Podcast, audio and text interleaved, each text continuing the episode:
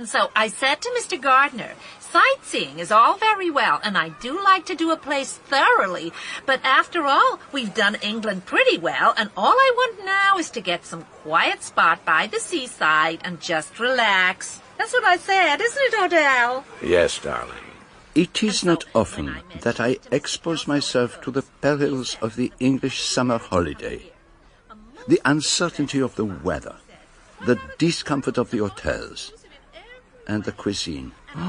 Ma foi, the cuisine. Sanitary arrangements ever since a sister of his For once in my life, I had allowed myself to be tempted. The Jolly Roger Hotel on Smuggler's Island off the south coast of Devon was, I had been assured, the exception. A positive paragon among hotels. What I like about this place is that it is so if you know what I mean.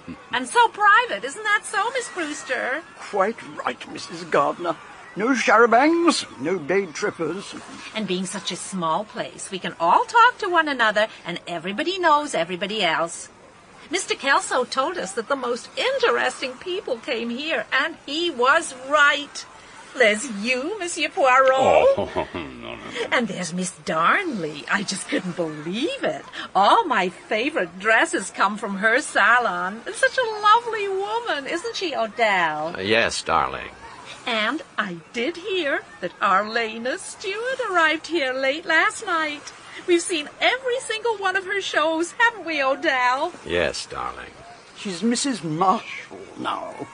Though why a woman like that ever bothers to marry is quite beyond me.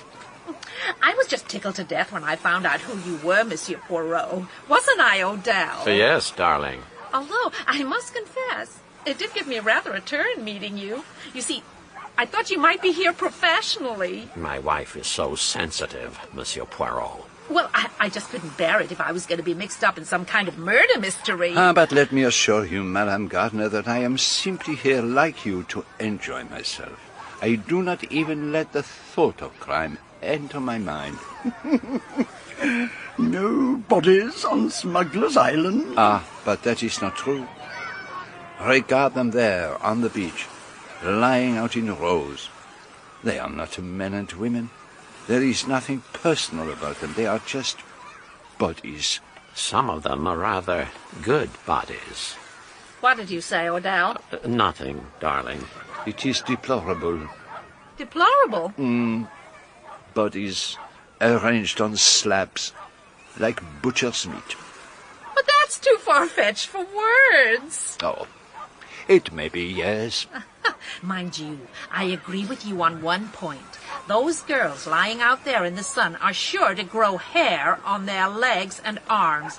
I said to Irene, that's my daughter, if you go on lying out in the sun, you'll have hair all over you, on your arms and your legs, and hair on your bosom if you don't watch out. Didn't I, Odell? Yes, darling. Well, it's time for my morning livener. You coming along with us for a drink, Miss Brewster? Not just now, thanks. Come along then, Odell. A port and brandy would be just the thing for your tummy upset. Yes, darling. Aren't American husbands wonderful? Morning, Reverend. Oh, Lord. Here comes the church militant. Splendid walk. All the way down to Harford and back along the cliffs. Good morning to you both. Good morning, Mr. Lane. Good morning, Monsieur Lane. Been for your row yet, Miss Brewster? Any minute now. Nothing like rowing for the stomach muscles. You should try it, Monsieur Poirot. Get some of that weight off. Thank you, mademoiselle. But I detest boats. The movement of the sea, it is not pleasant. But the sea is as calm as a mill pond. No, no, no, no, no. There is no such thing as a calm sea. Always, always there is motion. Seasickness is a really odd thing. It seems so unfair. Quite sickly people are often good sailors. Someone told me it was something to do with the spine. There's nothing whatever wrong with my spine. Then there's some people can't stand heights. I'm not very good myself, but Mrs. Redfern is far worse. The other day, on the cliff path, she turned quite giddy. She had to hold on to me. She said she once got stuck halfway down that outside staircase on Milan Cathedral. She'd better not go down that ladder to Pixie Cove, then. And that's a real test of the nerves. Oh, she's coming up from her bathe now. Ah, how delicately pale her skin is. So different from all the other cooked lobsters. It's her colouring, of course. Ash blonde. So very English. Good morning, everyone. You've earned Monsieur Poirot's approval, Mrs. Redfern. He doesn't like the sun tanning crowd there. Says they're like joints of butcher's meat. I only wish that I could sunbathe, but I simply blister and get the most frightful freckles all over my arms. According to Mrs. Gardner, if you lie out in the sun, you get hair all over your body. She's been in grand form this morning. I wish you'd played her up a bit, Monsieur Poirot. Why didn't you tell her that you were down here investigating a particularly gruesome murder, and there was a homicidal maniac lurking about in the hotel grounds? I very much fear she would not have believed me. Yes, this isn't the kind of place you'd find a body. Oh, but why not, Madame Redfern?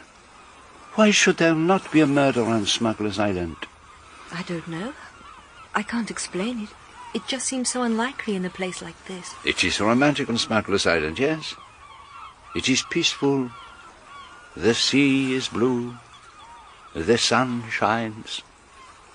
But you forget that there is evil everywhere under the sun. How very true. Of course, I realize that, but all the same. I think your husband's looking for you, Mrs. Redfern. Is he? Where? Over there. He's just come out of the water. Patrick! Here, I'm over here. I'm coming. I'll just get my towel. Good morning, everybody. But who is this? Hmm, what an entrance. It is as if she is on the stage. That must be Arlena Stuart. She's certainly very beautiful. I wish I could get away with a backless swimsuit like that. You were talking about evil just now, Monsieur Poirot. Now, to my mind, that woman is the personification of evil. She's a bad lot, through and through. Like the woman who rode upon the scarlet-coloured beast. Is the water warm, Mr. Redfern? And Redfern turns towards her like a needle deflected by a magnet. Help me to find somewhere quiet to sunbathe. What about what about over there by the rocks? Far from the madding crowd. Oh, excuse me. I'm going back to the hotel. I'm getting sunburnt sitting here. It's too bad. She's such a nice little thing. Apparently, she gave up being a school teacher when they got married a couple of years ago. The shameless effrontery of the woman. To steal a woman's husband away from her before her very eyes. Patrick Redfern's a fool. Can't he see that Arlena Stuart's the, the sort of woman who takes pleasure in smashing up homes? Well, I'm going to go and get my boat. Good day, Miss And Brewster. Brewster. That woman, Arlena Stuart, is evil incarnate. There's not a man on the beach who is not following her with his eyes. Except you, Monsieur Poirot. What are you looking at? There is one other man who is not looking at her. Oh, That is her husband, I believe. Captain Marshall. Hmm. quietly reading the Times, pretending not to notice what is going on. You spoke of evil, Monsieur Poirot. Can't you sense its presence? Oh, yes, Mr. Lane. I can certainly sense it.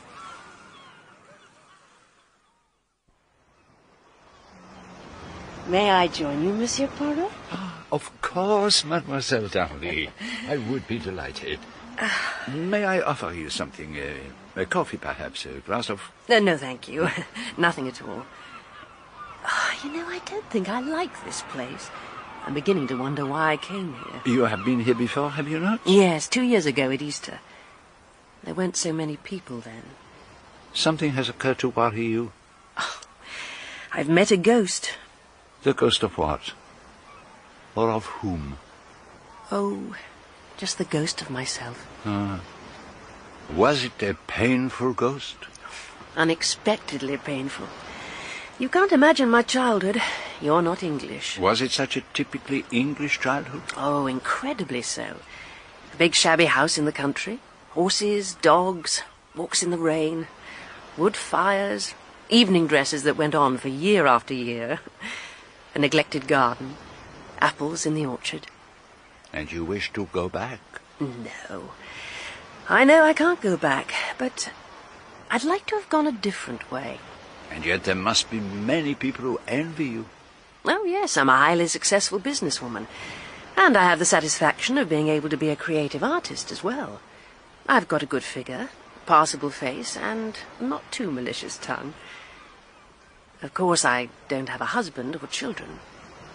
I failed there, haven't I, Monsieur Poirot? Oh, to marry and have children, that is the common lot of women. Only one woman in a thousand can make for herself a name and a position like yours. What you're saying is I'm damn well off as I am, and I should be content with that. So, Captain Marshall is an old friend of yours, mademoiselle.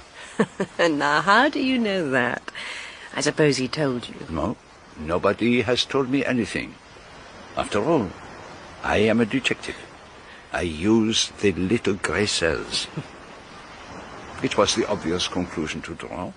Well, I don't see it. Ah, but consider, mademoiselle. You have been here a week. You are lively, gay, without a care in the world. Today, suddenly, you speak of ghosts, of regret. What has happened? For several days there have been no new arrivals until last night when Captain Marshall and his wife and daughter arrived. Today, the change. Huh? It is obvious. I can't deny it. Kenneth Marshall and I were children together. Well, he was a good bit older than I was. The Marshalls lived next door to us. Ken was always nice to me. I've not seen anything of him for a long time. He is sympathetic, yes? Oh, he's a dear. I'd say his only fault is a penchant for making unfortunate marriages. He's an utter fool where women are concerned. You remember the Martingale case? Martingale. Ah, yes. Arsenic, was it not? The woman was tried for murdering her husband, but it was proved that he was an arsenic eater, and she was acquitted. Oh, yeah, that's the one. Mm. Well, after her acquittal, Ken married her. That's the sort of damn silly thing he does. But if she was innocent... But surely there are women to marry in the world other than somebody who's been tried for murder. But he was young, of course. She died when Linda was born, a year after their marriage. And then Arlena Stuart came along. Yeah, she was starring in a musical show at the time. And she was cited in the Codrington divorce case. Ah. Everyone expected Codrington would marry her when it was all over, but he dropped her like a hot brick. I believe she actually tried to sue him for breach of promise. The next thing is that Ken goes and marries her. A damn fool. She is a very beautiful woman, mademoiselle. Oh, yeah, she's beautiful, all right. Then, about three years ago, there was another scandal. Old Sir Roger Erskine left her every penny he had. I should have thought that would have opened Ken's eyes if nothing else did. And did it not? He seems to have an absolutely blind belief in her. Well, you can see for yourself. Look how she's making up to Patrick Redfern. He's the kind of handsome idiot that's meat and drink to Arlena. I don't think that poor little washed-up wife of his will stand a chance against a man-eating tigress like Arlena. And what about the young girl? The child of Marshall's first marriage? Linda. With a stepmother like Arlena. God help the poor kid. I never realized quite how much I hated her until we came here. It was all right at school, but now I can't escape from her. This place could be quite fun, but somehow she manages to come between me and everything else. And it's going to go on like this, day after day, month after month, and there's nothing I can do to stop it. But she's ruining my life. And she's making father look a fool. I hate her. I hate her. You've met this Redfern fellow before, I gather. yes, darling, at a cocktail party somewhere or other. I thought he was rather a pet. Did you know that he and his wife were coming here? Gracious, no. It was a complete surprise. I thought perhaps that was what put the idea of this place into your mind. You were very insistent that we should come here. Kenneth, darling, I'm trying to do my mascara. You're not going to be horrid, are you? Look, Arlena, the boy is obviously quite fond of his wife, and she obviously adores him. Do you have to upset the whole show? It's so unfair blaming me. I haven't done anything. It's not my fault if people go crazy about me. So, you admit that young Redfern is crazy about you? It's really rather stupid of him. But you know that I don't actually care for anyone but you, don't you, darling? I think I know you pretty well, Arlena. Did you know that woman was going to be here? I don't understand what you mean. You insisted on coming here. I wanted to go to Tintagel again, but you were absolutely set on this oh, place. you're being ridiculous. Don't let's quarrel about it. I don't want to quarrel. Then behave like a reasonable human being.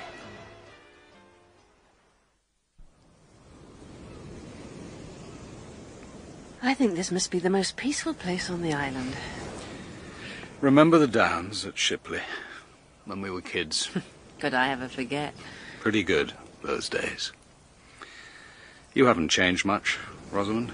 Oh, yes, I have. Oh, you're rich and successful, but you're still the same Rosamond. I wish I were. Why is it that we can't hold on to the nice natures and high ideals we had when we were young? I don't know that your nature was ever particularly nice. You used to get into the most frightful rages. you half choked me the day you fell into that stream. Kenneth, if I say something really outrageous, will you ever speak to me again? I wouldn't ever not want to speak to you. Why didn't you get a divorce from your wife? I'm sorry, I shouldn't have said that. No, you're perfectly entitled to say it. But you just don't understand. Are you still frightfully fond of her? No, it's not really a question of that. You see, I, I married her. She's pretty notorious. Is she? I suppose she is.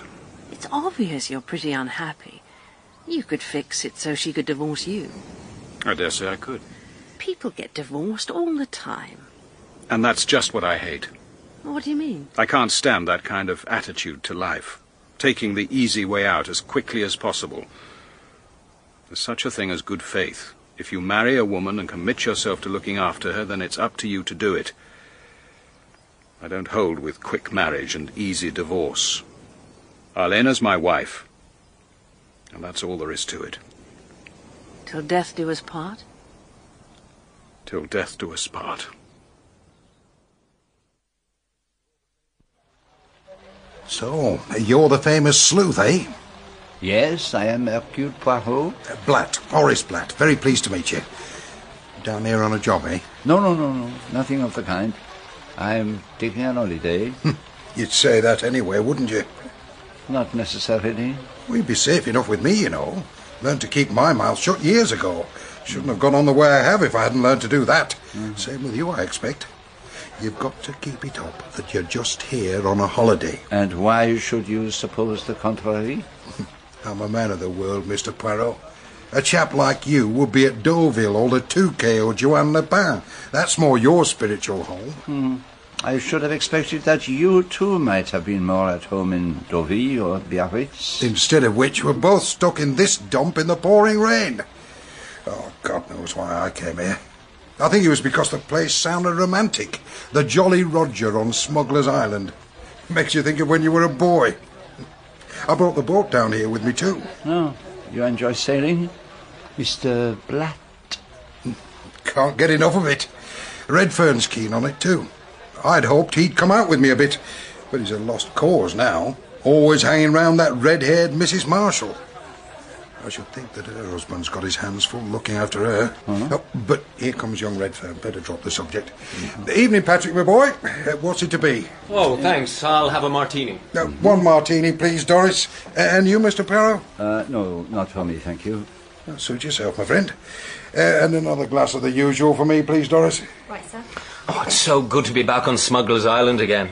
I used to come here on holiday from Ireland when I was a kid. I potted about in a dinghy. That was long before there was a hotel here, of course. And uh, what was it like in those days? There were just a few fishermen's cottages at Leathercombe, and an old tumble-down house here on the island, all shut up. There were stories about secret passages leading down from the house to Pixie's Cave. We were always searching for them. Here's your martini, Patrick. Thanks. What's all this about the Pixie's Cave? Cheers. Hmm. It's on Pixie Cove. The entrance is hidden by a lot of piled up boulders. The cave's like a long, thin crack. You can just squeeze through it. But uh, what is this Pixie? A kind of West Country fairy spirit. There are scores of tales about them in Devon and Cornwall. Huh. There are tors on Dartmoor where they're supposed to live, and I expect the farmers coming home after a thick night still complain of being pixie led. You mean when they've had one over the eight? well, that's certainly the common sense explanation. Well, time to get ready for dinner. Uh-huh.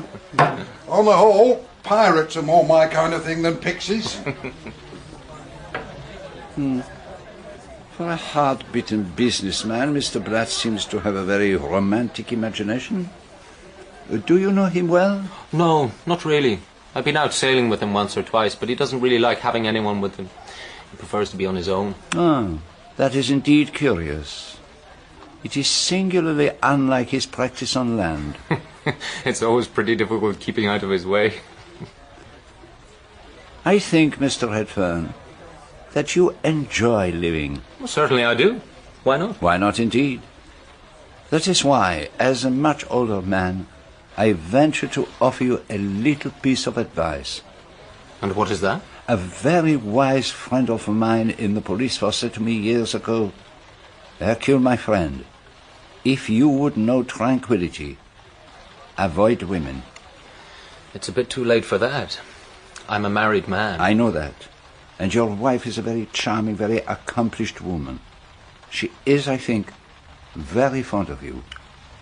I'm very fond of her. I'm delighted to hear it. Look here, Monsieur Poirot, what exactly are you getting at? Les femmes.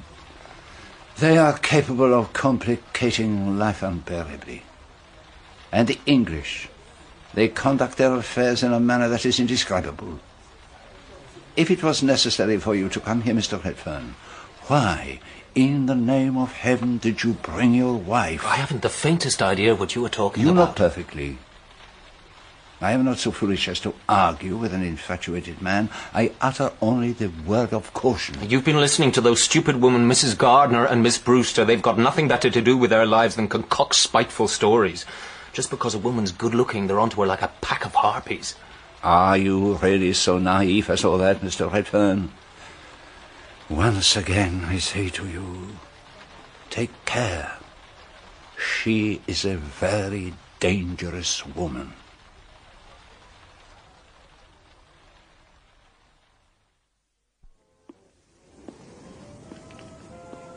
Taking a little stroll before turning in, Monsieur Poirot? Yes, madame. All day long I have been cooped up in the hotel by the bad weather. Now it has passed. I need a little fresh air.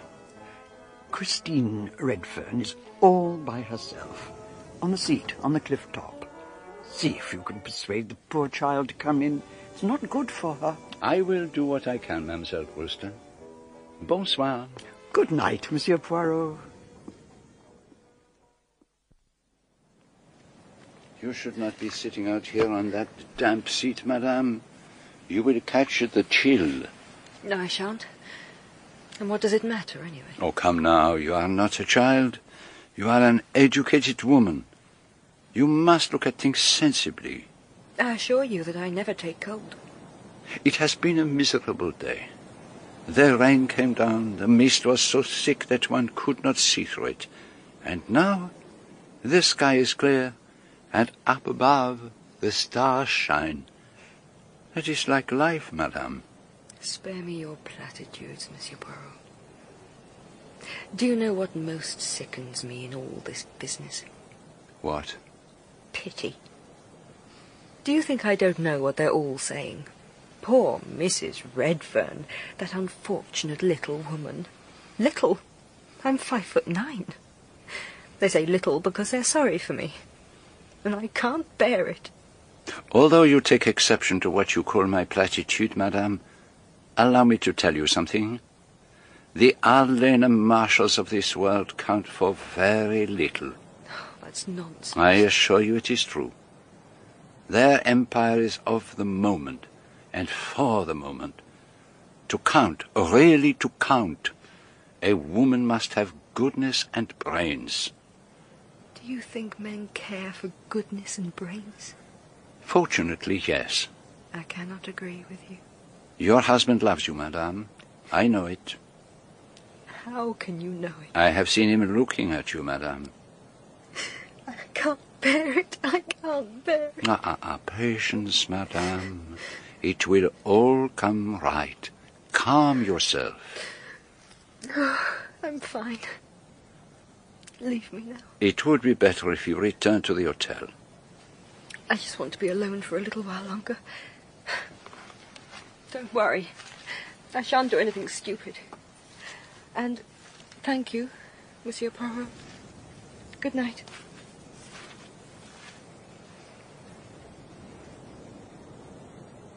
If only we had the whole island to ourselves. The whole island. I'd settle for a room with a strong lock on the door. Got to find somewhere we can really be alone together for hours and hours. It would seem that Mr. Redfern has not taken my advice. You really do love me then? I adore you. Don't you know that by now? She is like an animal, that woman, and a very vicious one. Remarkable night. Eh, Poirot? Looks as though we should have fine weather tomorrow. Let us hope so, Captain Marshall. Good night. Good night. It is as I felt in Egypt, that fatal night on the Nile. I am certain that a murder is going to be committed, and I feel utterly powerless to prevent it. How can one stand in the way of the inevitable?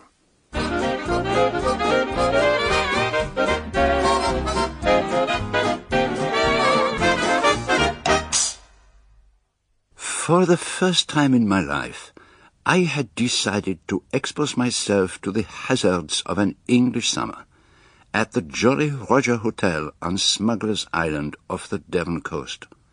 For a little while, all was perfect. Sunshine and a cuisine that was almost edible.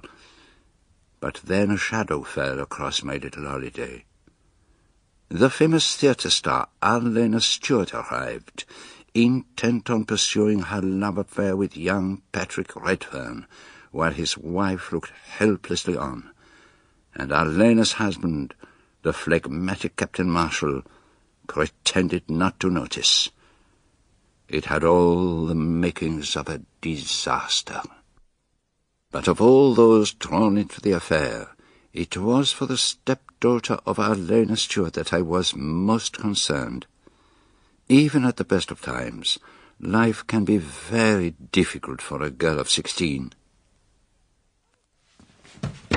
Oh, good morning, Mrs. Redfern. My, you're up early. I've just been up to your room. Where have you been? I went for a bathe. Oh, I see. What's the parcel? I didn't know the post came this early. No, it's it's not the post. It's oh no, it's all right. I'll pick them up. Candles? Have you been out buying candles? No, well, not exactly. I I wanted to know if you'd like to come to Gull Cove this morning. I'm going to do some sketching there. oh, thank you, Mrs. Redfern. I'd love to. I've got a game of tennis at twelve, so we better start fairly early. Will half past ten be all right? Oh yes, of course. I'll meet you by the reception desk.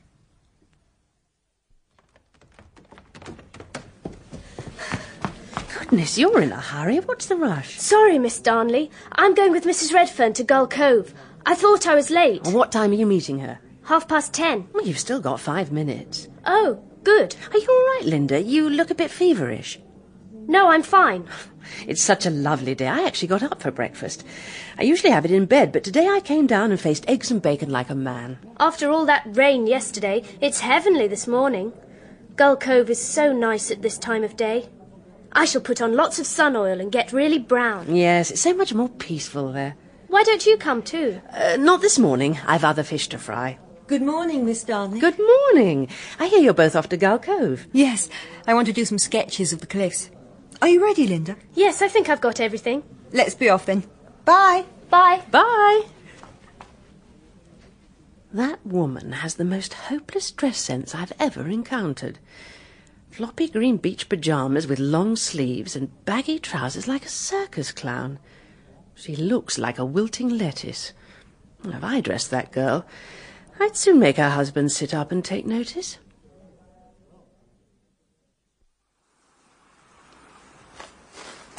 Monsieur Poirot? Monsieur Poirot? Yes, madame. There is something I can do? Oh, you can give me a hand with this pedalo. I can't launch it by myself. Of course, madame. Oh, oh. Just a bit further. Give it a good push. Thank you, Monsieur Poirot. That's splendid. Oh. oh, you've wet your shoes. Yes, I have. I'm so sorry. Could you do something for me? And what is that, madame? Don't tell anyone I've gone. Everyone will follow me about so. For once, I just want to be alone. Of course, madame. Your secret is safe with me. Thank you. Bye.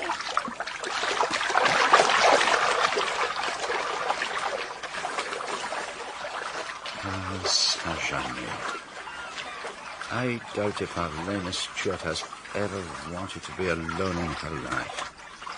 She has a rendezvous to keep, and I have a very good idea with whom.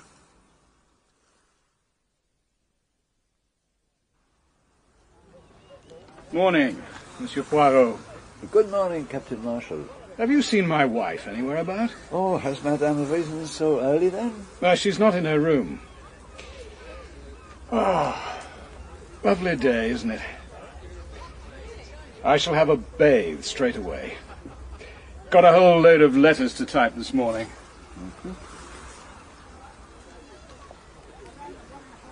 And here comes Patrick Redfern. So I was mistaken about our rendezvous with his femme fatale. Has she perhaps given him the slip? Good morning, Mr. Redfern. Oh, good morning. Everyone seems to be up early today. Yes, yes, must be the weather. Christine was up ages ago. Went off sketching somewhere. Mm-hmm.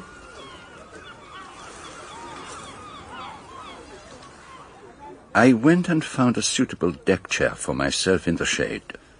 Mrs. Gardner came down and sat in her usual place. Oh. I guess Odell won't be down for a while. I told him that lobster would disagree with him, but would he listen? Miss Brewster arrived and sat down next to her. And still Patrick Redfern paced miserably up and down by the side of the sea. Have you been paddling with your shoes on, Monsieur Poirot? Oh, alas, mademoiselle, I was uh, precipitate. Not like you. Ah, and where's our vamp this morning? She's late for her big entrance. Hmm. And what's wrong with Mr. Redfern? He reminds me of a caged tiger, pacing up and down, waiting for his food. Perhaps his lady friend has found other fish to fry. I do think it's all such a pity. My heart bleeds for that poor Captain Marshall. He's such a nice man, so very British and unassuming. You never know what he's thinking about things. Oh, the wind's from the west again. It's always a good sign when you can hear the Leathercombe church clock. Miss Brewster, I was wondering if you were going for your usual row this morning. Why, I certainly am. I had to spend all day yesterday cooped up in my hotel room looking at the rain. Would you mind if I came with you? I'd be delighted. We could row round the island. Oh, shall we have time? Oh, yes. Ages to go before lunch. I'll just take these things back to my room and we'll set off. It would have been pleasant to remain where I was, sitting in the sun.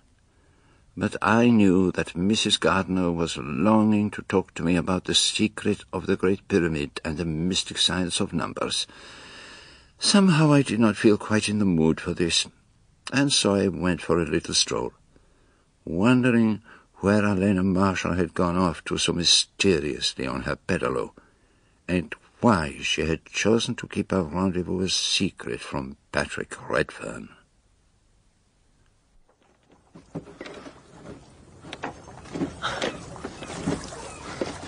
I shall probably have a fair crop of blisters by the time we get back. You're certainly setting quite a pace. Isn't it a marvellous day? When the sun really shines in England, there's nothing to beat it. Can't beat England anyway, in my opinion. The only place in the world to live in. I'm with you there, Miss Brewster. Anyone on Sunny Ledge this morning? Yes, I can see a sunshade. Oh, any idea who it is? Yes, it's, it's Miss Darnley, I think. She's got one of those Japanese parasol affairs. We ought to have gone the other way round. We've got the current against us. It's not much of a current, really. I've swum out here and scarcely noticed it. Depends on the tide, of course. But they always say that bathing from Pixie Cove is dangerous if you swim too far out. Ah, I've never had much trouble. We're coming round to Pixie Cove now. Can't take his eyes off the cliffs. He's looking for Arlena. That's why he wanted to come with me. She hasn't shown up this morning and he's wondering what she's up to. I wouldn't be surprised if she's done it on purpose. Just a move in the game to make him keener. There's someone on the beach. I can't quite make out who it is. It looks like Arlena. That green Chinese hat of hers is unmistakable. I think you may be right. We don't want to land here, do we? Oh, we could just stop for a moment to have a word with her. There's lots of time. Well, if you really must. Poor boy. He's got it really badly. I suppose he'll get over it in time. Arlena!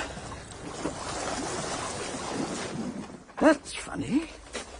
She's lying face down on the sand as if she were sunbathing. But there's no sun. She's in the shadow of the cliff. Arlena? Marlena?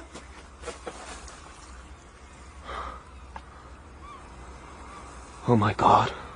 What is it? What's happened? She's dead. It, it looks as if she's been strangled. I don't want to see. We shouldn't touch anything. We'd better get the police. But it just isn't possible. Who would want to kill her? We must go for the police. I suppose one of us ought to stay with the, with the body. You do that and I'll go. Oh, please be as quick as you can. Yes, I will. But I'll have to go in the boat. I can't face that rickety ladder up the cliff. There's a police station in Leathercombe. I'll get him here as soon as I can.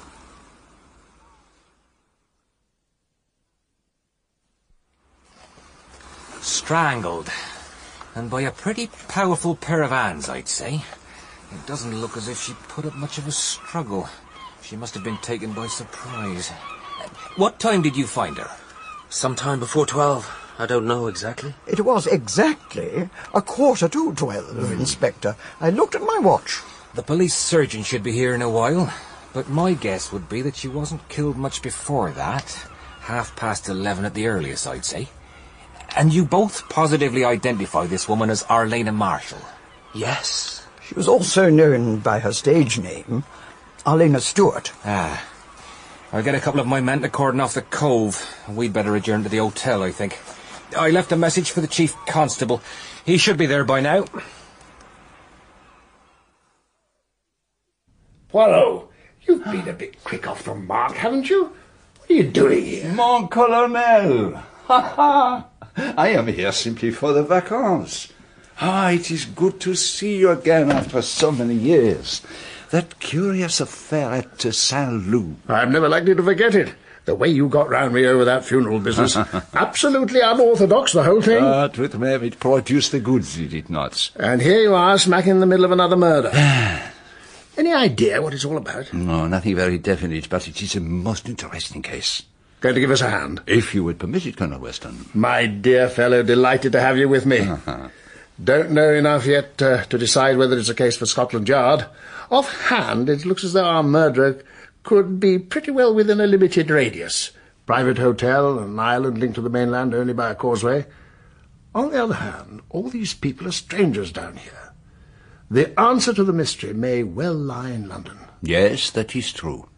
First of all, we need to find out who was the last person to see the dead woman alive. Chambermaid took her breakfast in about nine. Girl at the desk saw her pass through the lounge and go out about ten. My friend, I suspect I am the man you want. You saw her this morning? What time? At five minutes past ten, I helped her to launch her paddler from the bathing beach. Did she go off alone? Yes. And which direction did she take? She paddled round the point over there to the right. In the direction of Pixie Cove? Yes.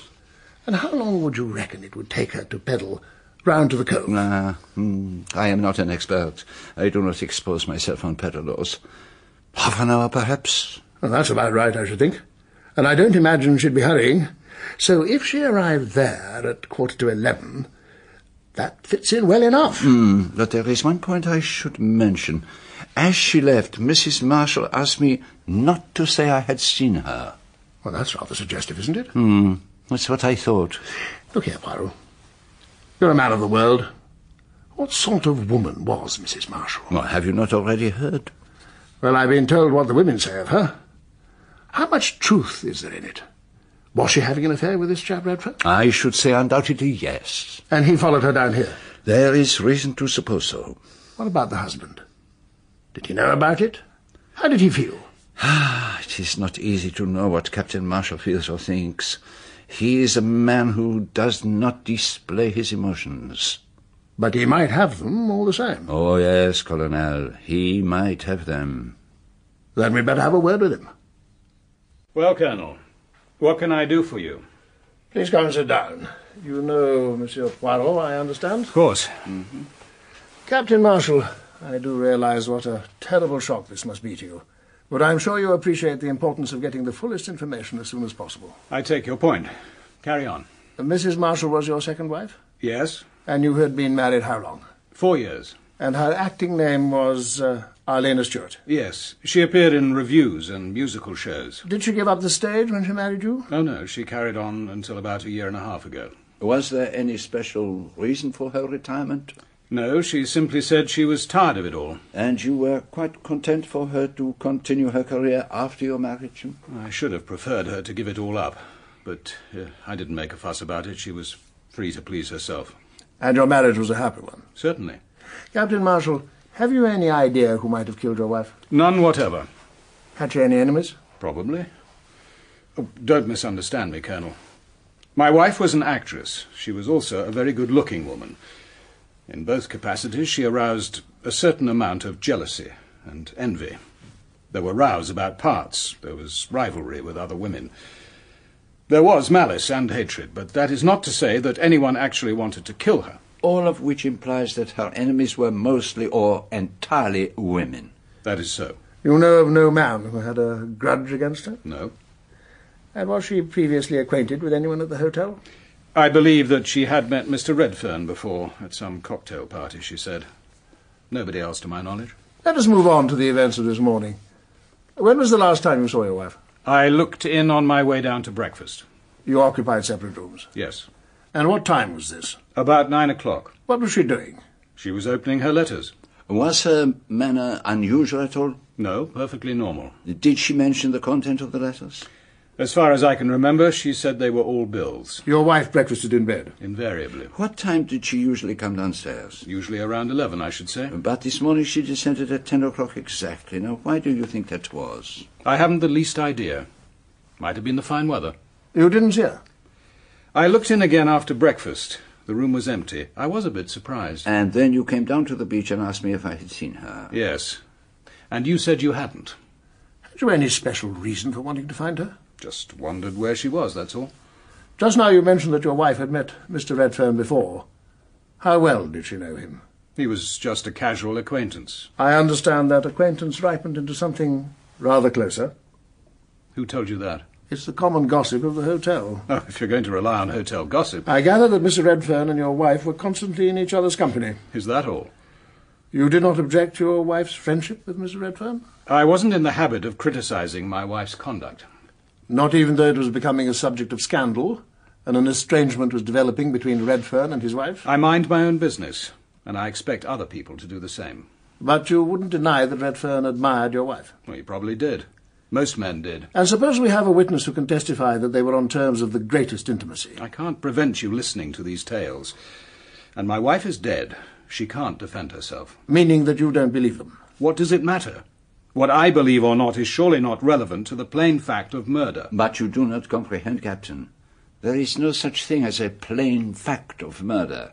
Murder springs nine times out of ten out of the character and circumstance of the murdered person. Because the person was the kind of person he or she was, therefore was he or she murdered. Until we can understand exactly what kind of person Arlena Marshall was, we shall not be able to see clearly the kind of person who murdered her. That's your view too, Colonel? Well, uh, up to a point. Thought you wouldn't be going along with that. The character stuff is Poirot's speciality, I believe. Hmm. Well, you can at least congratulate yourself on having done nothing to assist me. What do you mean by that? What have you told us about your wife, huh? Nothing at all. All you have said is what everyone could see for themselves, that she was beautiful and admired. Have you anything else to ask me, Colonel? Yes, Captain. Your own movements this morning, please. Well, I've told you what happened up to the time of my meeting Monsieur Poirot. After that, I had a quick bathe and went back to the hotel. It was then about twenty to eleven. I noticed the clock in the lounge. I went up to my room, but the chambermaid hadn't quite finished it. I told her to be as quick as possible because I had letters to type which I wanted to get off by the two o'clock post. And what did you do in the meantime? I went downstairs to the cocktail bar and had a word or two with a chap on duty, George, I think his name is. I went back to my room at ten minutes to eleven and typed my letters until ten minutes to twelve. Then I changed into my tennis things and went up to the courts at twelve. We'd booked a game the day before. Who was we? Uh, Mrs. Redfern, Miss Darnley, Mr. Gardner, and myself. Miss Darnley and Gardner were already there. Mrs. Redfern arrived a few minutes later. We played tennis for about an hour. It was when I got back to the hotel afterwards that I was told about Arlena. Thank you, Captain. Oh, just as a matter of form, is there anyone who can corroborate that you were typing in your room between ten minutes to eleven and ten minutes to twelve? Are you suggesting that I killed my own wife? The chambermaid who was doing the rooms would have heard the typewriter going. And then there are the letters themselves. With all the upset, I forgot to post them. The contents are strictly confidential. They concern financial matters. As you can see, they are not the kind of thing that anyone could type out in much under an hour. Does that satisfy you? No one is accusing you of anything, Captain. Everyone on the island will be asked to account for their movements at that time. Quite so. Did your wife make a will? I'm fairly sure she didn't. She always said that things like that gave her the horrors. If she died intestate, you would, of course, succeed to the property. Yes, I suppose I would. Although perhaps she had uh, very little of her own to leave. Hmm? On the contrary. Three years ago, an old friend of hers, Sir Roger Erskine, left her most of his fortune. It amounted to around fifty thousand pounds. So, as it happens, your wife was quite a rich woman. I suppose you could say that. Anything further? I don't think so. Uh, you, Poirot? I have nothing. Let me offer you all my sympathy in your loss, Captain. Thank you.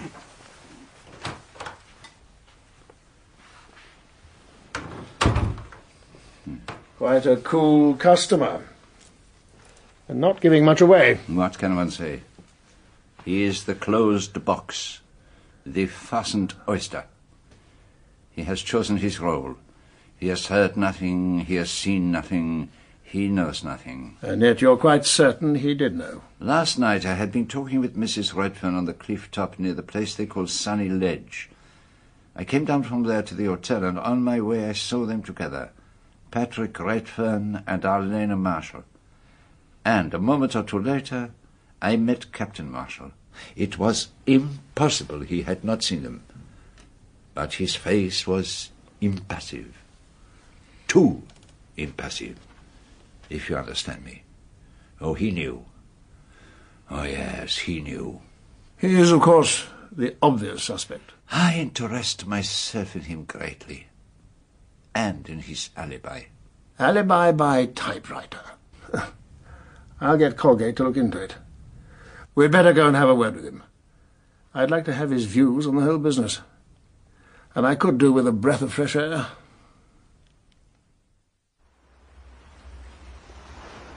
It boils down to this. Was it an outsider or a guest at the hotel? I'm not eliminating the servants entirely, mind, but I don't suspect for a minute that any of them had a hand in it. The one fact that stares you in the face is that the only person to gain by her death was her husband. If ever there was a crime passionel, oh, this is it. Oh, there are so many passions. Yes, I see what you mean. I bet she made some pretty bad enemies. But no one capable of murdering her, according to her husband. And as I said just now, all Arlena Marshall's enemies would be women. And it seems hardly possible that this crime could be committed by a woman. What did the medico have to say about that? He's pretty confident she was strangled by a man. Big hands, powerful grip. Well, it's just possible that an unusually athletic woman could have done it, but it's pretty unlikely. And immediately it becomes more difficult.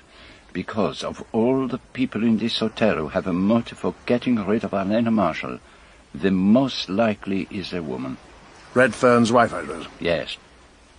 She had, let us say, ample cause for killing Arlena Marshall, and I think it would be possible for her to commit a murder. But not that kind of murder. Arsenic, perhaps, but not strangulation. Let me put forward a suggestion. Say that prior to meeting Mr. Redfern, the lady had had an affair with someone else. She turns him down, and he is mad with jealousy. He follows her here, stays somewhere on the mainland, comes over to the island, and does her in. Ah. It's a possibility. It leaves too much to chance. And besides, I cannot imagine this man. This man was so mad with jealousy. Well, people did go potty about her, sir. Look at Redfern. Even so. And there is something that troubles me. What is that, Poirot? When Mrs. Marshall went off this morning and asked me not to tell anyone I had seen her, I was certain that she was going off to meet Patrick Redfern somewhere on the island. But I was wrong, because a little while later Redfern himself came along, obviously looking for Mrs. Marshall. And therefore, I am asking myself, who was it that she went off to meet? Ah, that fits in with my idea. A man from London or somewhere. But if she had broken off with this man, why did she go to so much trouble to meet him in secret? So who do you think it was? Ah, it is just what I cannot imagine. All the men staying on this island, Mr. Gardner, or Mr. Blatt, or the clergyman Stephen Lane, are middle-aged and rather dull. Arlena Marshall would hardly prefer any of them to Patrick Redfern. And yet all the same, she did go to meet someone. And that someone was not Patrick Redfern. You don't think she just went off by herself? Ah, mon cher, it is very evident you did not know the dead woman. She could not exist in solitude. She lived only in the light of men's admiration. Ah, no, no, no, no. Arlena Marshall went off this morning to meet someone, and that someone almost certainly killed her. But why? And who is this killer who is still with us on this island?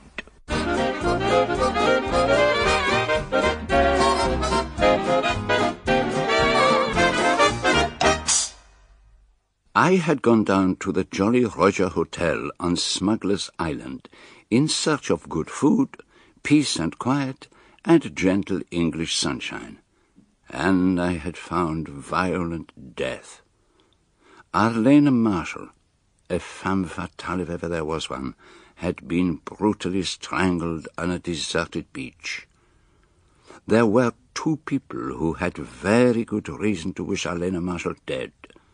Christine Redfern, whose husband Patrick had been pursuing a passionate love affair with her, and Captain Marshall, Arlena's husband, who had seemed to turn a blind eye to what was going on. But were there other, less obvious motives for the murder? That was what, only a few hours after the body had been discovered, my old friend Colonel Weston, assisted by Inspector Colgate and, uh, of course, myself, had to investigate. We've got to get it down in black and white where everyone was at the time of the murder. Tedious, time-consuming business. It's got to be done. Unfortunately, nine of the guests went off on an excursion first thing this morning and won't be back till six. And the Cohens and the Mastermans, uh, they come here every year with their children, all went off to the mainland for a picnic. I think that leaves them out of it too. Uh, Mr. Blatt has gone off sailing and isn't back yet. And the Reverend Lane is off on one of his long country walks. That narrows the field a little. Perhaps we ought to get Marshall's daughter in. Not fair to keep the girl hanging around. I'll uh, go and find her, Colonel. Thank you. She's a child of Marshall's first marriage, I take it. Her mother was Sophia Martingale. An arsenic poisoner? She was acquitted. Even so. What a background for the poor child. How old is she? Sixteen, and rather young for her age. I didn't see Arlena at all this morning. She has breakfast in bed and always gets down late. I can't bear to lie in, not when I'm on holiday. Will you tell us what you did this morning? I went to have a swim first thing. Then I met Mrs. Redfern and she asked me to go with her to Gull Cove. What time did you and Mrs. Redfern set out? She said she'd be waiting for me in the lounge at half past ten. I thought I was going to be late, but I wasn't. We left just before half past. And what did you do when you got to Gull Cove? I lay in the sun for a while, and Mrs. Redfern did some sketching in the shade. She doesn't like sunbathing. Then, later, she went back to the hotel to get changed for her tennis match, and I went for a swim. Do you remember what time that was? When Mrs. Redfern went back to the hotel? Mm-hmm. A quarter to twelve. You are sure of that? Oh, yes. I looked at my watch. The watch you have on now. Yes. Mind if I see? Ah, correct to a second. And after that, you had a bathe. Yes. And when did you get back to the hotel? About one o'clock. And then I heard about Arlena. Did you uh, get on all right with your stepmother? Oh, yes. Did you like her, mademoiselle? Oh, yes, I, I was very fond of her. She was very kind to me. Not the wicked stepmother, eh? Oh, no, not at all. You did not feel resentful when your father married again. You were not uh, jealous in any way. Not in the least. Now, I want you to think very carefully. Have you any idea who might have killed your stepmother? Is there anything you've heard or anything you know that could help us in that respect? No. I don't know who would have wanted to kill Arlena. Except, of course, Mrs. Redfern, And why do you think that Mrs. Redfern would want to kill her? Because her husband was in love with Arlena. But I don't think she'd actually want to do it herself. She'd just wish that she was dead. And that isn't the same thing at all, is it? No, it is not at all the same. And anyway, Mrs. Redfern could never do a thing like that. She isn't a violent person, if you know what I mean. I know exactly what you mean. She is not one of those who sees red. She would not be shaken by a storm of feeling, seeing life narrowing in front of her, seeing a hated face, a hated white neck, feeling her hands clench, longing to feel them press into the flesh. Can I go now? Is that all? Uh, yes, that's all, Linda. Uh, thank you for helping us.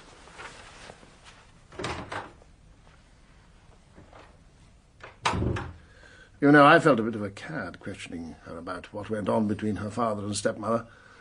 All the same, it had to be done. Murder is murder. She's the person most likely to know the truth of things about them.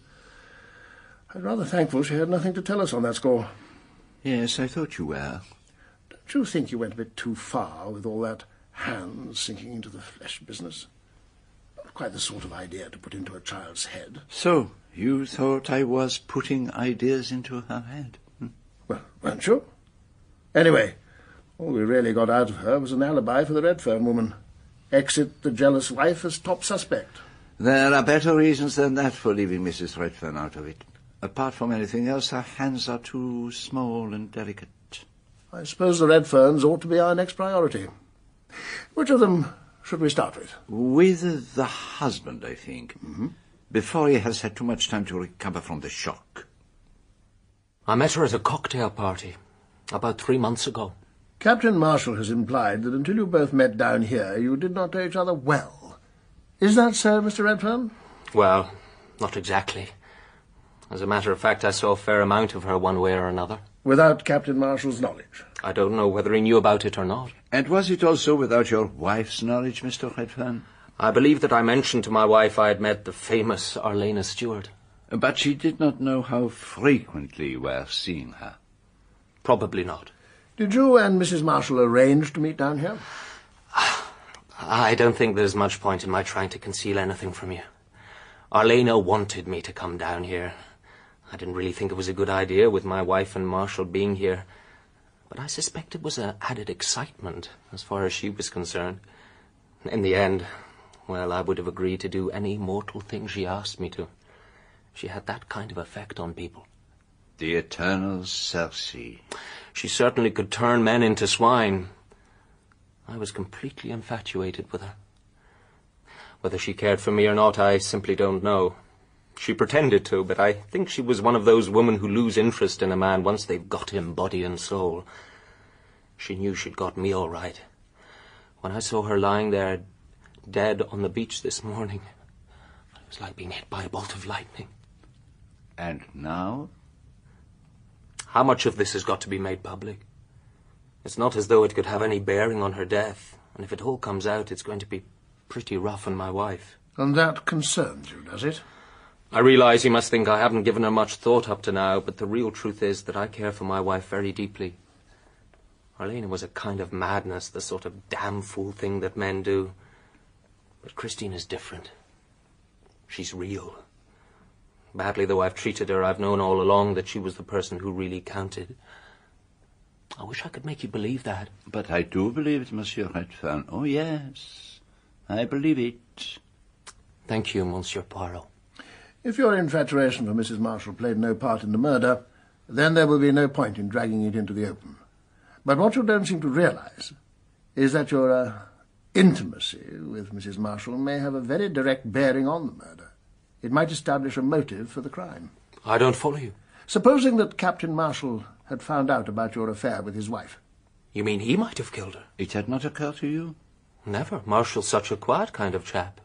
It doesn't seem likely. What was the attitude of Arlena Marshall toward this? Was she frightened that her husband might find out, or did she not care? There were times when she seemed a bit nervous about it all. Did she seem afraid of him? No, I wouldn't say that. And was there at any time a question of divorce? Oh, no. I would never have done that to Christine, and I'm sure Arlena never thought of such a thing. She was perfectly satisfied with the husband she'd got. I was just one of a succession of poor mutts. Just something to pass the time with. I knew that all along, but it didn't alter my feelings towards her. Now, Mr. Redfern, did you have a particular appointment with Mrs. Marshall this morning? No, not a particular appointment exactly. We usually met every morning on the beach. We'd swim or paddle about on floats. Were you surprised not to find her there? Yes, I was. I, I couldn't understand it at all. If she were keeping an appointment somewhere else, do you have any idea with whom that might be? No idea.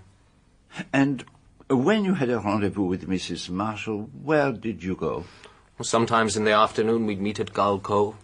The sun is off there at that time, so you don't usually get many people there. Did you ever meet at the other place, uh, Pixie Cove? No, you see, Pixie Cove faces west, and people go around there in boats or on floats in the afternoon. And your uh, private uh, rendezvous, they were always in the afternoon? Yes. That's the time when most people go and have a sleep or mooch about, and nobody knows much where anyone is. After dinner, of course, we used to go off on a stroll together. Ah, yes.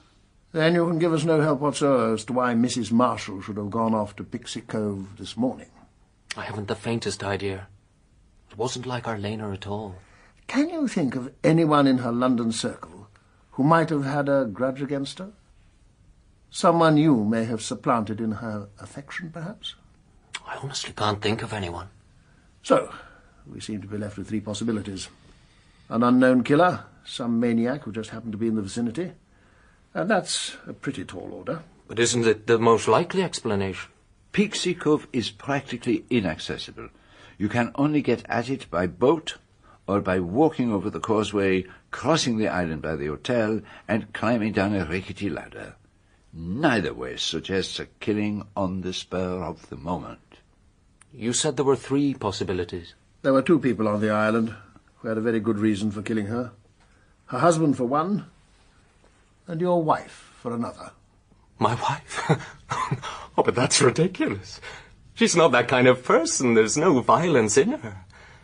Anyway, Arlena was much stronger than Christine. I doubt whether she could strangle a kitten, let alone a woman like Arlena. Oh, Christine could never have got down that ladder. She's no head for heights at all. No, no, no. she couldn't have done it. Didn't think it necessary to tell the fellow his wife had got an alibi. Shook him up a bit, didn't it? The arguments he advanced were as strong as any alibi. Oh, she couldn't have done it. Marshall could, but he too has an alibi. The fact that he was typing letters, oh, oh, not very reliable. And the letters themselves? He could perfectly well have prepared them beforehand. The man is not a fool. Well, I'll get Colgate to look into it. Patrick said you wanted to have a word with me. Oh, yes, Mrs. Redfern. Come in. Uh, sit down, please. Thank you. You know Monsieur Poirot, of course. Oh, yes. We're asking everyone to account for their movements this morning. Pure routine, you understand.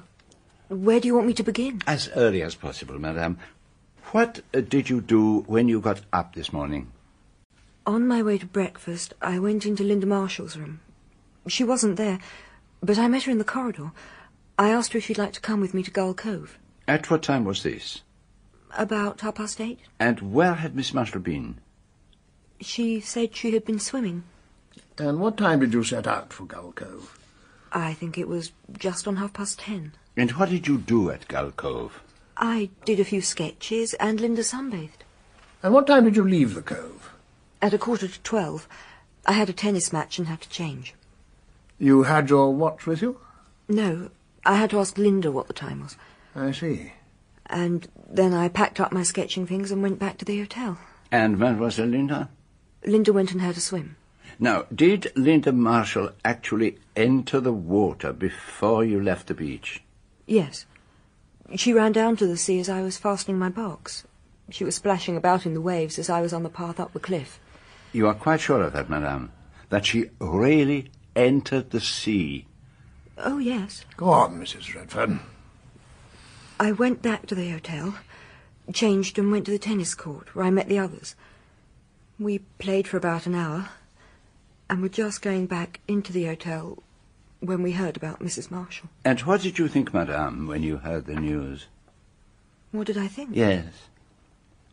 It was a horrible thing to happen. Ah, yes. Your fastidiousness was revolted, I understand that. But what did it mean to you personally? Were you really surprised by the manner of her death? I think I see what you mean. No, I was not surprised. Shocked, yes. But she was the kind of woman. She was the kind of woman to whom such a thing might happen. Hmm? Yes, madame. That is the truest and most significant thing that has been said in this room. Now, leaving all personal feeling aside, what did you really think of Mrs. Marshall? Is it really worthwhile going into all this now? I think it might be, yes. She's the kind of woman that's absolutely worthless as far as I'm concerned. She had no mind. She thought of nothing but men and clothes. She was a useless parasite. She was the sort of woman who could be mixed up in everything sordid. Blackmail, jealousy, violence, every kind of crude emotion. She appealed to the worst in people. Mrs. Redfern, why did you mention blackmail? Because she was being blackmailed. And how can you be certain of that? I happened to overhear something. You remember, Monsieur Poirot, that night we were playing bridge. My husband and I, you and Miss Darnley. I was dummy. It was very stuffy in the card room, and I went down to the beach for a breath of fresh air. Suddenly I heard voices. Mrs. Marshall was saying something like, It's no good. I can't get any more money now. My husband will suspect something. And a man's voice said, I'm not taking any excuses, Mrs. Marshall. Do you know who the man was? He was keeping his voice very low. It could have been anybody.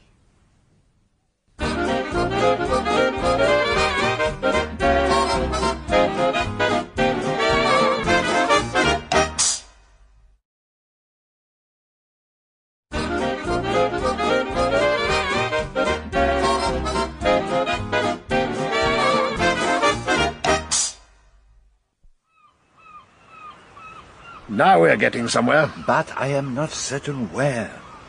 It is not a wicked blackmailer who lies dead. It is the victim. And blackmailers are not in the habit of killing off their victims. Well, I can't deny that. But it does suggest a reason for Mrs. Marshall's going off to Pixie Cove by herself. She was meeting the fellow who was blackmailing her. Pixie Cove would certainly be the ideal place for such a rendezvous. It is difficult of access, and it is deserted in the morning. And it has another advantage. I heard about it the other day. There is a cave there. A place where someone could wait, unseen. Well, we'd better take a look inside it. We might find a pointer of some kind.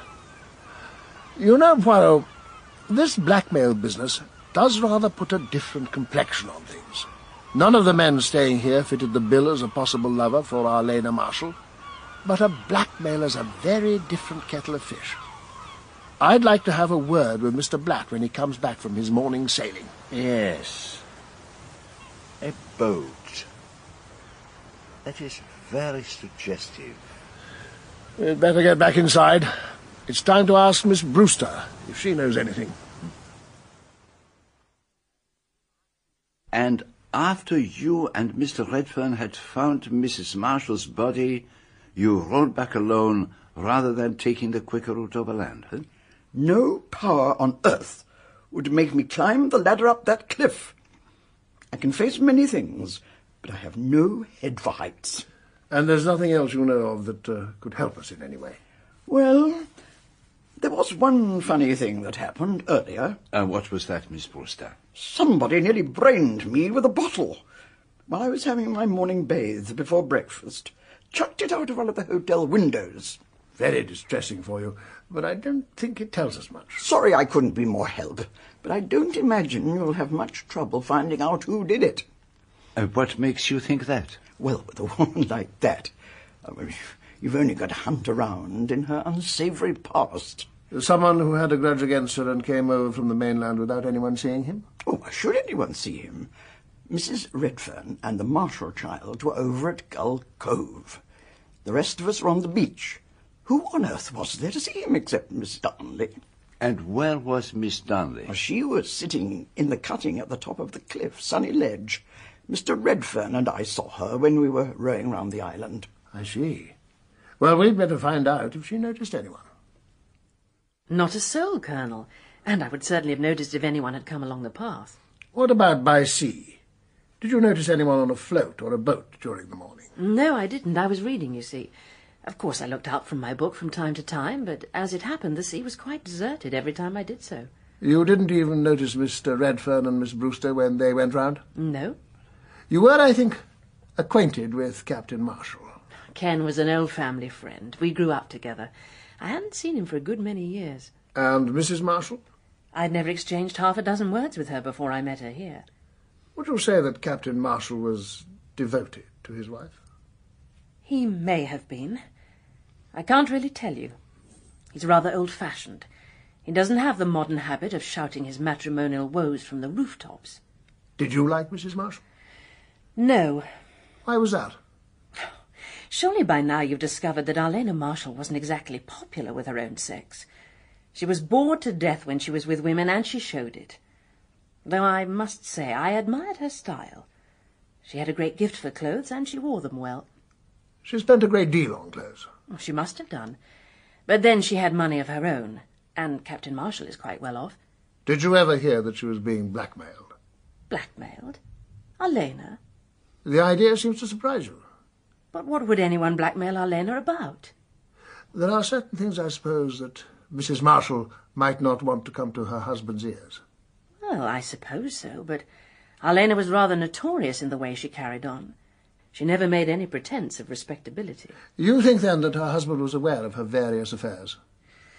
You know, I really don't know what to think. I've always assumed that Kenneth accepted his wife for what she was, that he had no illusions about her. But it may not be so.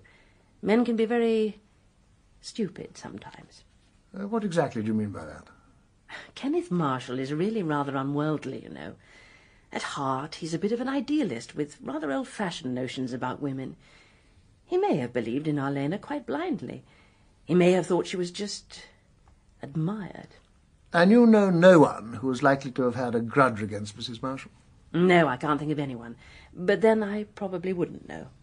I thought you might have had some contact with her through your dressmaking business. I only wish I had. But Arlena never came to me for dresses. A pity. I should have made a small fortune. No, Colonel, if you want to find out the dirt about Arlena, you need to talk to someone in her own intimate circle. Thank you, Miss Darnley. Well, hasn't Monsieur Poirot any questions to ask? I can think of nothing, mademoiselle. Thank you. Thank you, Monsieur Poirot.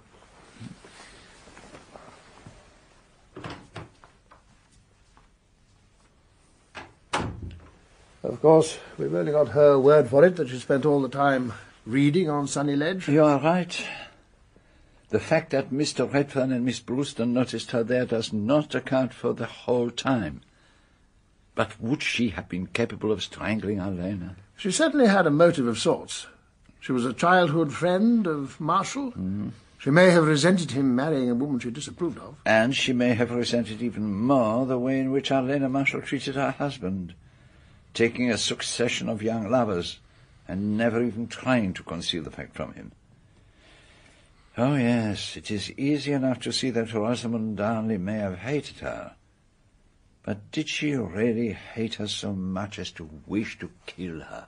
Well, I don't see why not. She may have thought the risk was well worth taking. With Arlena out of the way, there was nothing to stand in the way of her and Marshall. And she is an exceedingly attractive woman.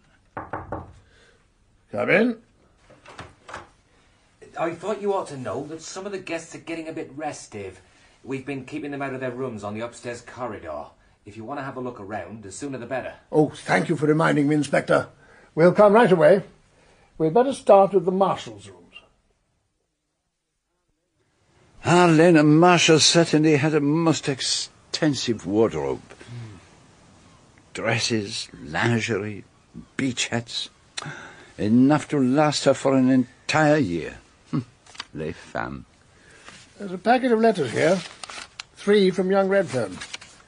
He'll learn not to write letters to women after this. Women always keep letters and swear blind they've burnt them. Here's one from uh, some other chap. Hmm? Dearest Arlena, God, I feel blue. To be going out to China and perhaps not seeing you again for years.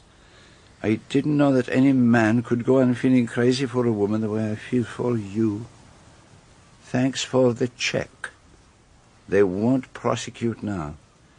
It was a close shave, though, and all because I wanted to make money for you, to buy you the most fabulous emerald in the world. Don't forget me. I know you won't. You are mine always. J. N. Another poor mutt. Hmm. It might be worthwhile to find out if this J.N., whoever he was, really did go to China. Otherwise, he might be just the person we're looking for. Thinks he's found the love of his life and suddenly discovers he's been played for a sucker. It's certainly worth following up. Yes. That letter is important. I find it very important. Shall we take a look at Marshall's room? I'd like to have a look through his letters. See if there's anything to bear out his story about having to type those financial statements in a hurry. And while you are doing that, I shall inspect Mademoiselle Linda's room. Good idea. There's always a chance that Marshall may have put something in his daughter's room that he didn't want us to find. All very neat and tidy for the room of a teenager. Everything in its proper place. Huh. It looks as if she has been burning something in the fireplace. A lump of something that looks like candle grease. And some fragments of green paper. With the figure five. Hmm. Part of a pull-off calendar, perhaps. And a pin and some burnt hair. What is one to make of all this? Oh, pour l'amour de Dieu, is it possible? And the books on the shelf. Hmm. The marriage of William Ashe? Hmm, very dull reading for a 16 year old. But perhaps the best the lending library had to offer. Murder in the Cathedral, The Burning Court, eh, aha, something wedged behind them. A history of witchcraft and sorcery. So, I was right. But as to the other, is that also possible? No, it is not possible. Unless. Unless.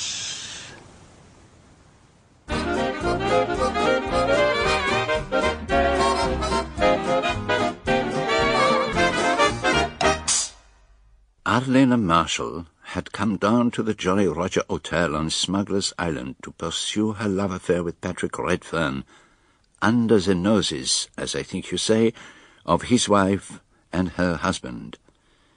And she had been brutally strangled in a deserted cove.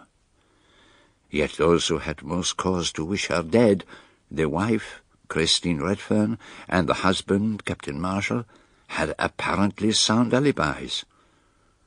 Who could it have been that Arlena had gone out to meet at that lonely beach?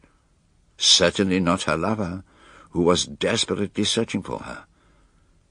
Could it have been the solitary yachtsman, Horace Blatt, who was most certainly up to something? Or the fanatic woman-hating clergyman, Stephen Lane? Colonel Weston and I had searched the rooms in the hotel for any clues, but we were none the wiser. This door off the balcony next to Miss Darnley's room. Any idea where it goes to, Poirot? Well, there is only one way to find out, mon ami. An outside staircase down to the beach. Hmm. I fancy this is the way people go down to bathe before breakfast. And, vous voyez, over by those rocks, there is a path which goes up to join the main route from the causeway. So that one could go down these stairs, take the path and go right across the island without having to go through the front of the hotel at all. If he did it, that's the way he went. Huh? Which he, mon ami? Captain Marshall. Despite everything, I still think he's our man. Excuse me, Colonel Weston, but I've got Gladys Elcombe, the chambermaid of this floor, waiting to be questioned. I think she might prove quite useful. Well, none of us actually liked her, you might say. She wasn't really a lady. More like an actress. She was an actress. Yes, sir. That's what I'm saying. She went on exactly as she felt like it. Uh, Can you tell us how things were between her and her husband? You don't think it was him that did it, sir? Do you? Oh, I wouldn't like to think so. He's such a real gentleman, Captain Marshall. He couldn't do a thing like that. But you are not sure, Gladys. I hear it in your voice. It's just that everyone's been talking about her and Mr. Redfern, and if Captain Marshall had found out, well, he's a very quiet gentleman, but he's a bit stiff, if you know what I mean. But you've nothing definite to go on. Nothing you might have heard either of them say to each other. No, sir, nothing definite like that.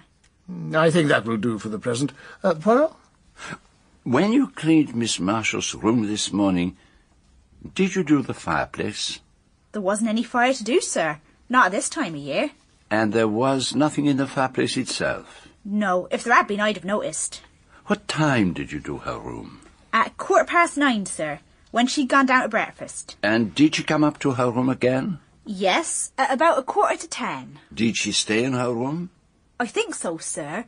She came out in rather an hurry, just before half past ten. And you didn't go into her room again? No, sir. Now, there is one more thing I want to know. What people went swimming before breakfast this morning?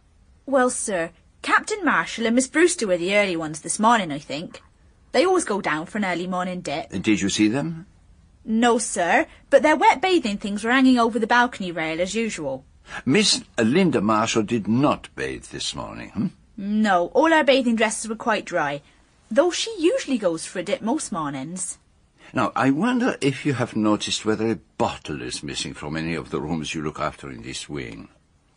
A bottle, sir? What kind of bottle? Unfortunately, I do not know.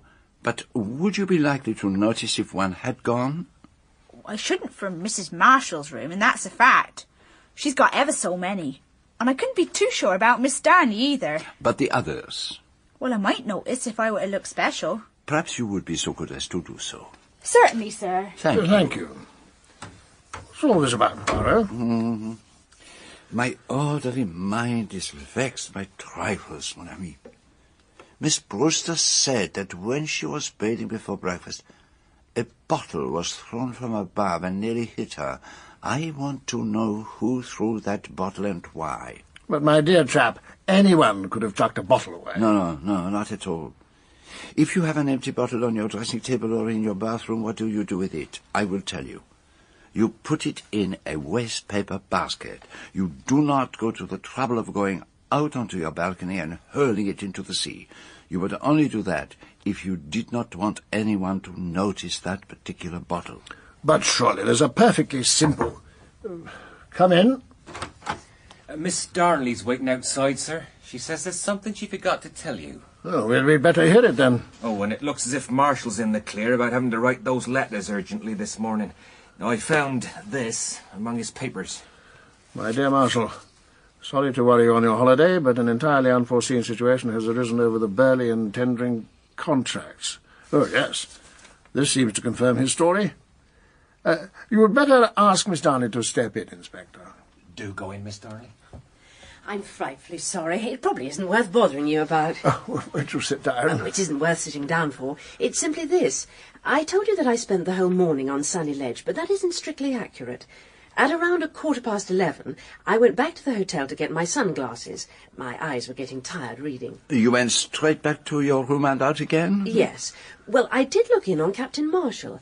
I heard his typewriter going, and I thought it was stupid of him to stay indoors on such a lovely day. Uh, what did he say? When I opened the door, he was typing so vigorously and frowning and looking so concentrated that I, I just went away quietly. I don't think he even saw me come in. And what was the time then, Miss Darnley? About twenty past eleven. I noticed the clock by the reception desk as I was going out. Thank you, Miss Darnley, for taking such trouble. Well, I just thought you ought to know. Bye. Well, that washes Marshall right out. I agree. Hmm. What are you looking so thoughtful about, Poirot? I was wondering why Miss Darnley suddenly volunteered this extra evidence. Well, there's nothing suspicious about that, surely. No, no, no. It's uh, just that she goes out of her way to provide the gallant captain with an alibi. Yes? Excuse me, but I've had a good look, sir, and as far as I can tell, I can't see that there's a bottle missing from any of them. Ah, no matter. We will leave it. Is there anything else, sir? Yes, tell me. Have you noticed anything unexplained? Out of the ordinary? You know, something that has made you say to yourself, that's funny? Well, yes, there was one thing. Just a bath being run. And I did say to Elsie that it was funny, somebody having a bath at twelve o'clock, before lunch. Hmm. Do you know who it was who was having a bath, mademoiselle? I think we'd better be getting on, don't you, Poirot? Huh? Oh, yes, yes, of course, Colonel. Yes, uh, thank you, mademoiselle. Thank you, sir. It's uh, time to have a look at that cave, don't you think? Ah, you should take Mr. Redfern with you, since he knows the exact location. Well, aren't you coming? No, alas, I am like Miss Brewster and Mrs. Redfern. I, I do not care for perpendicular ladders. Well, then you can take a boat. No, no, no, no. My stomach, it is not happy at sea. Nonsense, man. It's calm as a mill pond today. You can't let us down. We might miss something without you. That is true. Oh, by the way, sir, the reverend gentleman has just got back, Colonel. What's that? Stephen Lane, sir. I asked him to wait in the lounge. Ah, good, Colgate. We should certainly go and have a word with him. What hast thou done? The voice of thy brother's blood crieth unto me from the ground. Sorry? Murder. One of the first sins known on earth. If you could just give us your movements today, sir. Willingly. I'm fond of walking. Today I went to St. Petrock in the Coombe. That is about seven miles from here. A very pleasant walk along winding lanes. I visited the church. It has some fragments of early glass and a splendid painted screen with the figure of St. Petrock and his dragon. Did you meet anyone on your walk, Mr. Lane? No. A couple of boys on bicycles passed me once. Uh, but if you want proof of my statement, I wrote down my name in the visitor's book in the church. Is there anything you can tell us about the dead woman that might give some indication of who could have killed her? Anything you heard or saw? I heard nothing. But I can tell you this. I knew instinctively as soon as I saw that Arlena Marshall was a focus of evil. Woman can be a man's help and inspiration in life. She can also be man's downfall. She can drag a man down to the level of the beast. Arlena Marshall was such a woman, made in the image of Jezebel and Aholibah. Now she has been struck down in the midst of her wickedness. Hmm. But you have no idea who might have struck her down. She was, in fact, strangled by a pair of human hands. I know nothing. Nothing. We must get to the cove. Is that where it happened? That is where it happened, Mr. Lane. Can I... Can I come with you? But certainly. You can accompany us and Mr. Redfern there in the boat. Let us be on our way.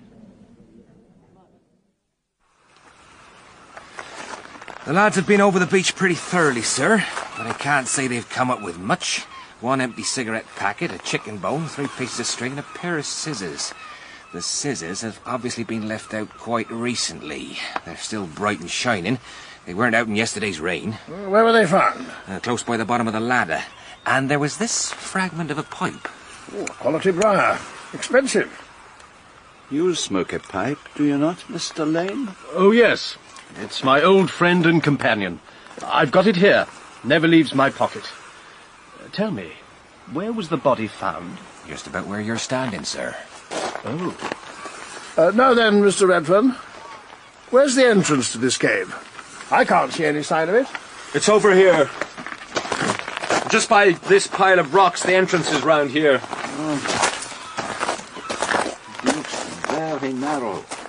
It would be difficult for a man to squeeze through that. You'll find its appearance is deceptive. You'll just about manage it, Monsieur Poirot. Huh? Oh. Um.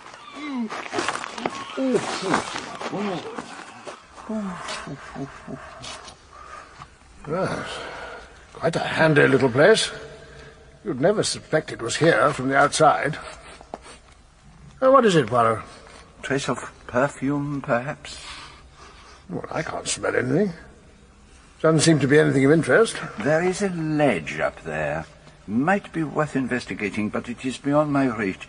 Uh, you are a tall man, Mr. Lane. Could I ask you to find out if there is anything there? Of course. Uh, yes. There's a box of some sort. Uh, careful. Don't handle it more than you can help. There may be fingerprints. A sandwich tin. Ah, left behind from somebody's picnic, I suppose. Oh, very neat.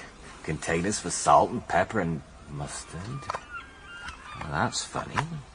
They're all full of salt. Are you quite certain that it is salt, Inspector? Well, this isn't salt. Not by a long way. Could be a drug of some sort. Better send it off straight away.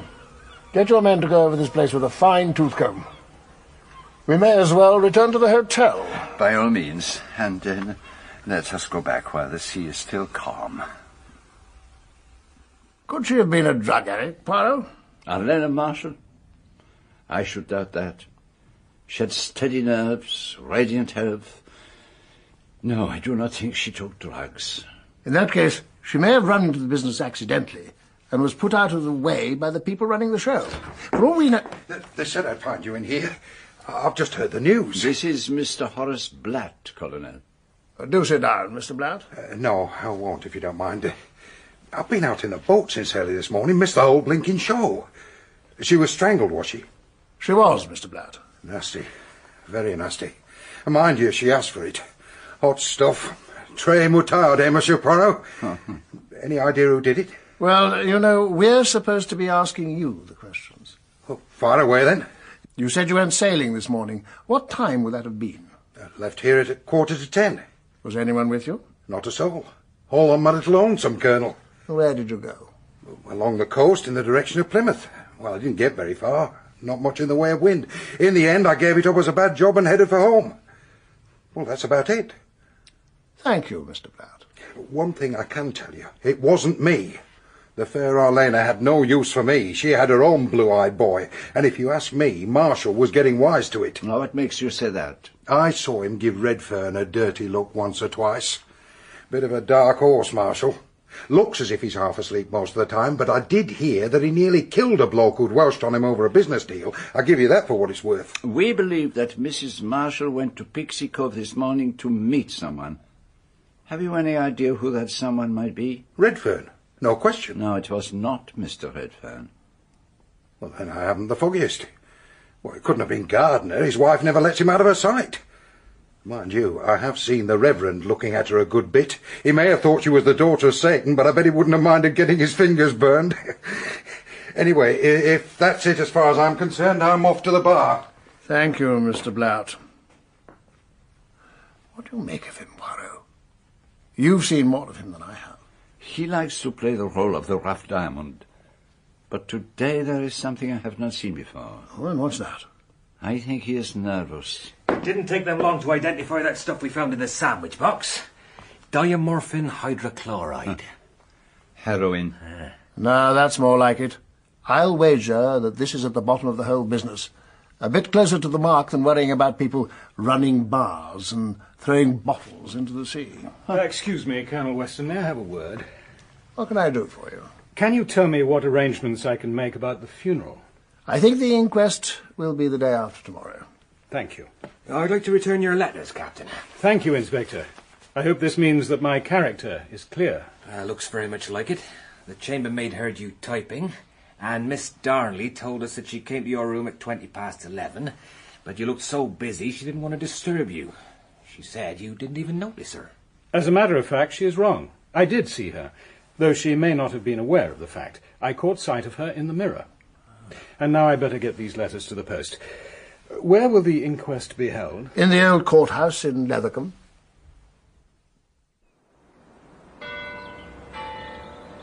It didn't go so badly, did it? Difficult to say. They were so cautious. Any idea what the police think? They say they're perfectly happy with my alibi, but they still seem pretty suspicious. There are times when I can't believe that any of this really happened. Don't you worry. We'll pull through all right. But we'd better be getting back. Linda will be getting anxious. What happened, Daddy? What did they say? Inquest adjourned. For a fortnight. That means they haven't decided. More evidence is needed.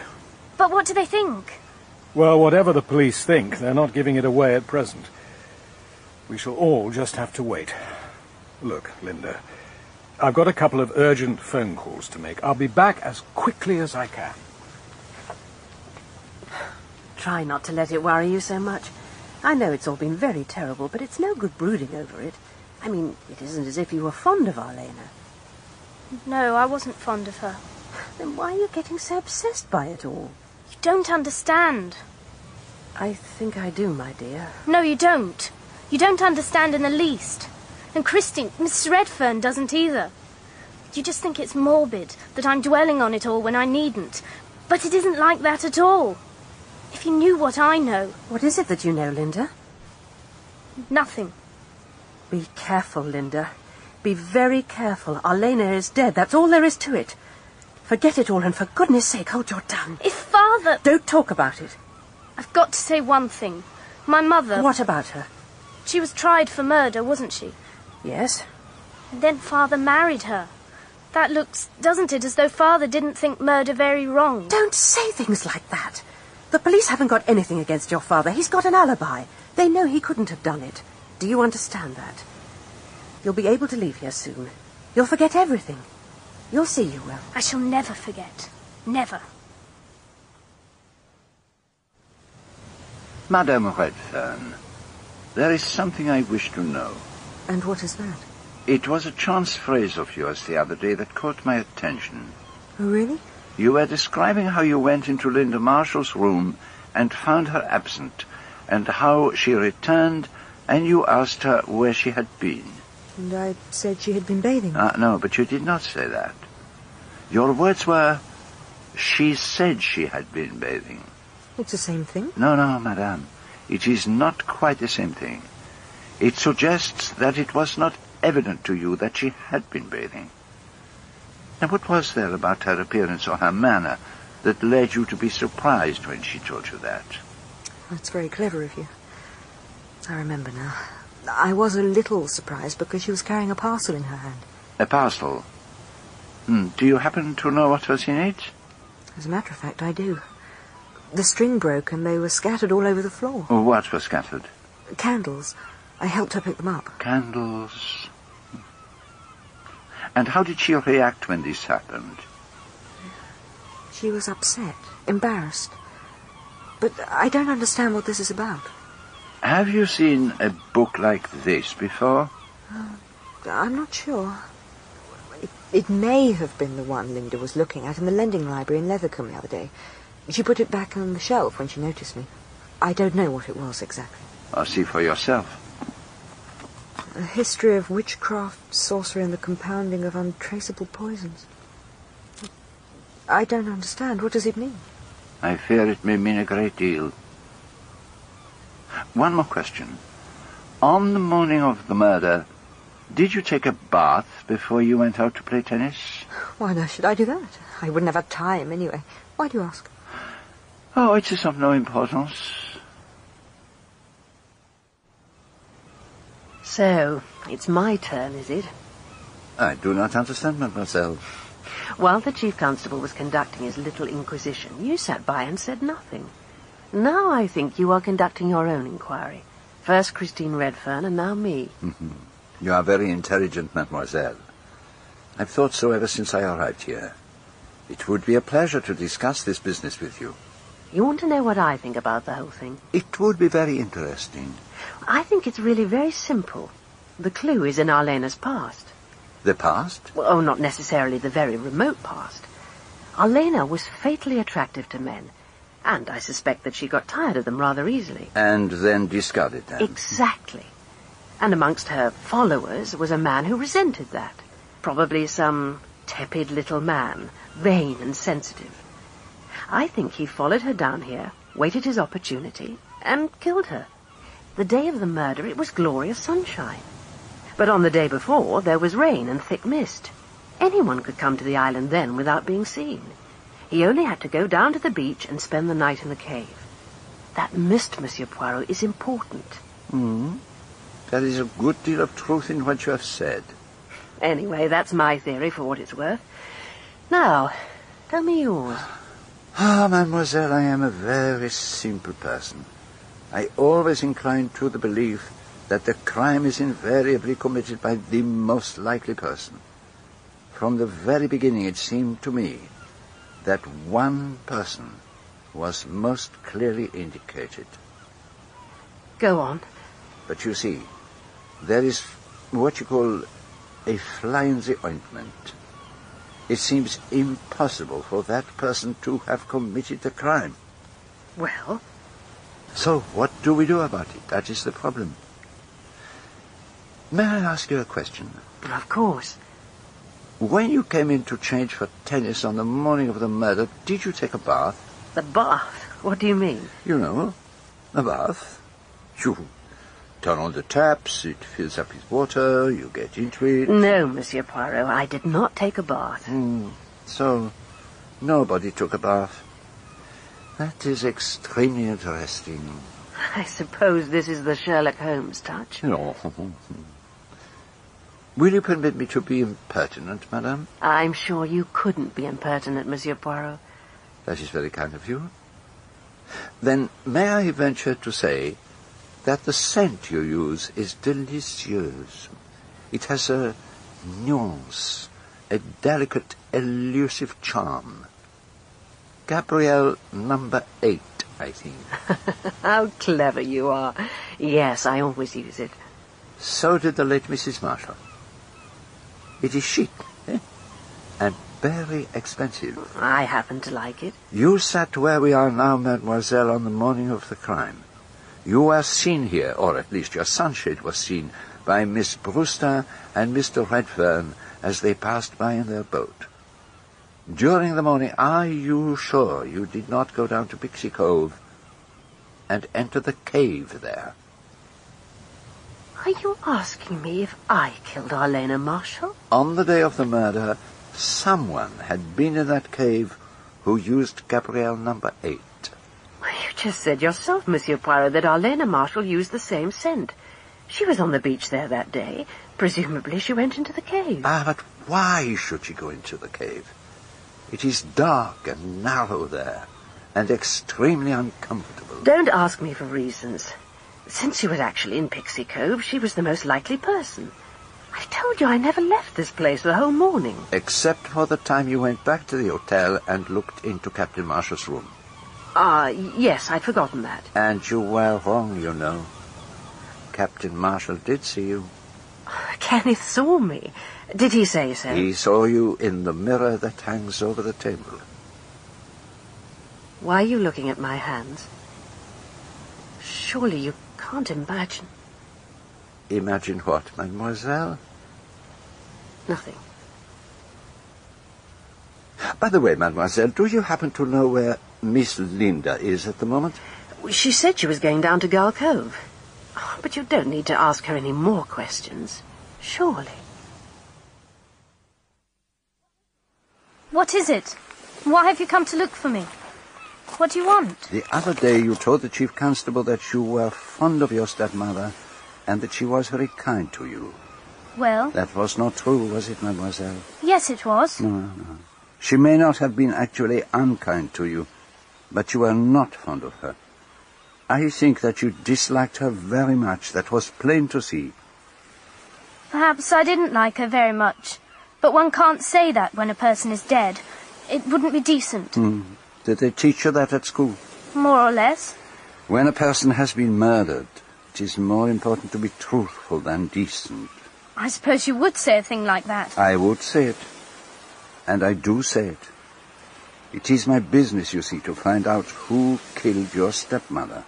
I want to forget it all. It's so horrible. But you cannot forget it, can you? I suppose some beastly madman killed her. No, no, no, no. I do not think it was like that at all. You sound as if you knew. Perhaps I do know. I know that you are troubled. Very troubled.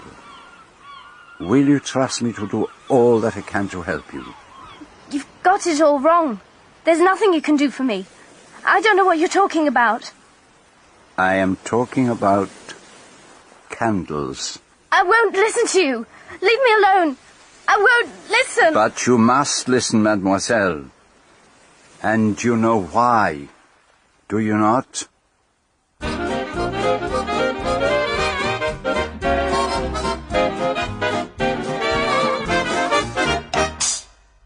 It seems that I am fated never to take the holiday without a body turning up to interrupt it. I was staying at the Jolly Roger Hotel on an island off the Devon coast when the corpse of Arlena Marshall was found in a deserted bay. She had been strangled.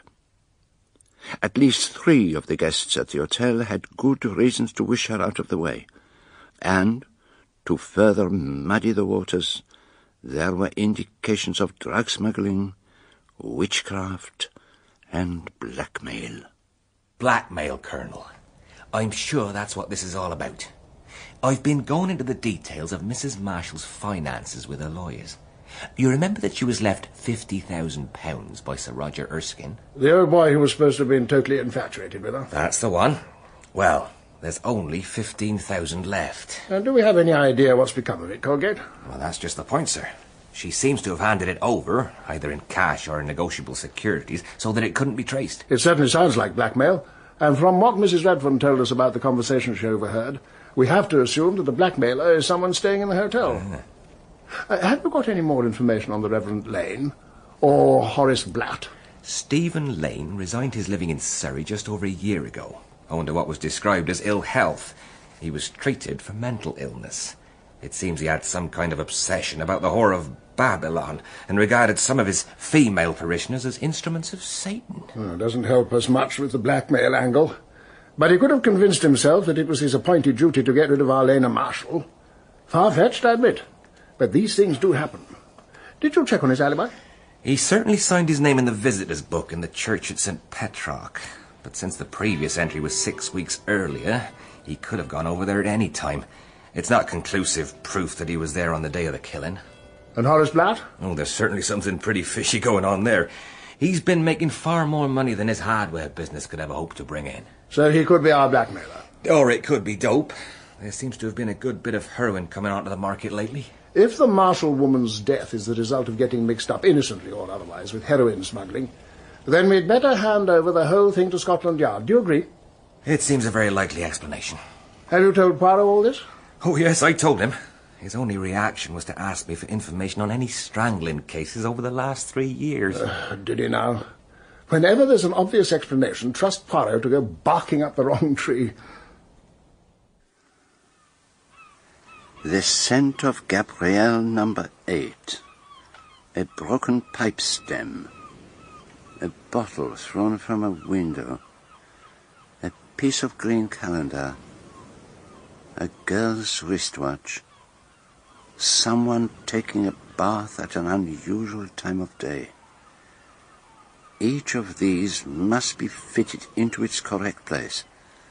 There can be no loose ends. A task for the little grey cells. Lost in thought, Mr. Poirot? Not at all, Inspector Colgate. You might say that I am playing a game of patience with imaginary cards. I've been looking a little further into one of those strangling cases you asked about. Hmm. The Alice Corrigan murder. And what have you found, my friend? She was killed about 12 miles from Weatheridge, where the vicar was a certain Stephen Lane. Oh, that is very interesting. The husband was the obvious suspect, since the woman's life had been insured in his favour, but he was washed right out of it. The body was discovered by a passing hiker, a games mistress from a school up north somewhere, at 4.15. Now, Mr. Corrigan was coming back on a train from London and had arranged to meet his wife at a local cafe by the station at around 4.30. He waited there for half an hour and then went off to look for her. And when did the police examine the body? At 5.45 or thereabouts. The hiker had to go a fair way to the nearest phone box to report it. But what is really interesting is that the circumstances of the killing are very similar to those of another strangling case. Nellie Parsons, a rather flighty servant girl. And she, too, was murdered not a dozen miles away from Stephen Lane's vicarage. It is difficult to know which pieces are part of the fur rug and which are the cat's tail. What was that, sir? Huh? Oh, I apologize. I was uh, following a train of thought of my own. Your mind works in a funny way, doesn't it, sir? But I dare say it all comes right in the end. Tell me, why are you so interested in these other strangulation cases? And it occurred to me that the murder in Pixie Cove might not be the first case of its kind. That's certainly a new way of looking at it. I said to myself, let us examine past crimes of a similar kind, and if there is a murder which closely resembles this one, then we may have a very valuable clue. You mean using the same method of killing? Oh, I mean more than that. The death of Alice Corrigan. Do you notice one striking similarity to the murder of Arlena Marshall? No, sir. I can't say that I do. Unless it is that in each case the husband has got a cast iron alibi. Ah, ah, so, you notice that?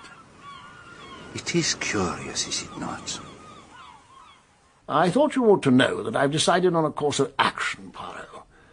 But I'd like your opinion on it before I set things in motion. Go ahead, mon colonel. Tell me what it is. I think I should call in Scotland Yard and hand the case over to them.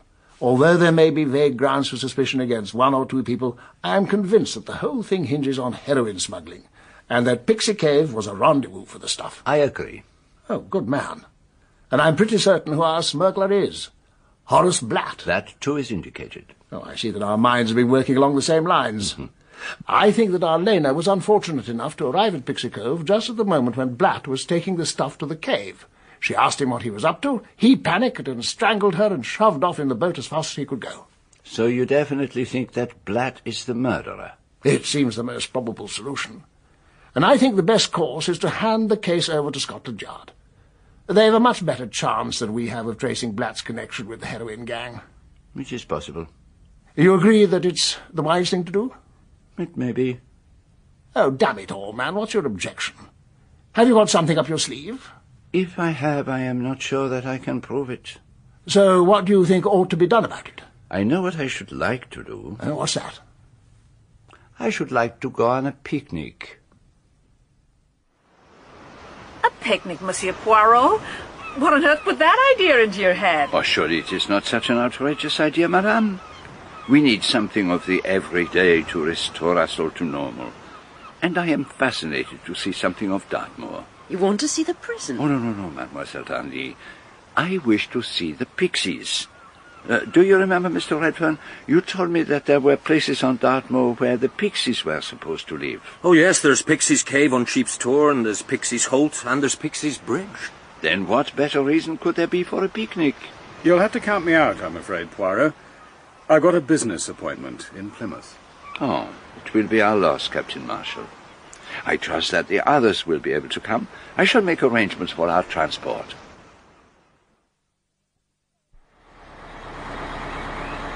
It looks as though it's going to be a lovely day. It's not really pixie weather, Mrs. Gardner. I don't think they care much for sunshine.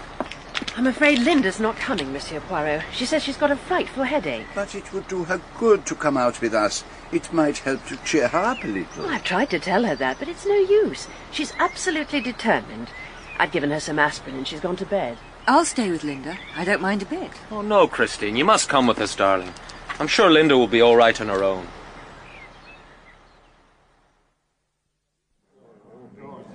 Well, Mrs. Gardner, did you have a good day? Were the pixies up to form? Oh, it was simply wonderful, Captain. The moors were just too lovely for anything. And I've had a very boring day, going through the books with my accountant. I've only just this moment come back. Oh, Miss Darnley's gone up to see how your daughter's headache is. Oh, it was such a pity you couldn't be with us. We had a really marvellous picnic, and Monsieur Poirot was in such high spirits. Poor Miss Brewster had rather a funny turn on the way back, though. I trust it wasn't serious. Oh, it was just her vertigo, I think. We were crossing a narrow bridge over a little river and she suddenly stopped and couldn't go on. She just stood there swaying backwards and forwards until Mr. Redfern and Monsieur Poirot went to her rescue.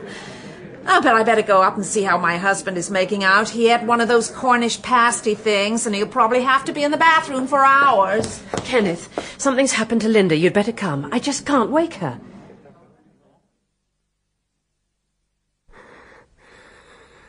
What has happened? What is the matter? I've no idea. The doctor's on his way. We think she may have taken something. It's as if you're in a coma. And there's a letter by the side of her bed. It's addressed to you, Monsieur Poirot. Mm-hmm. I think this is the best way out. Ask Father to forgive me. I killed Arlena. I thought I should be glad, but I'm not. I am very sorry for everything.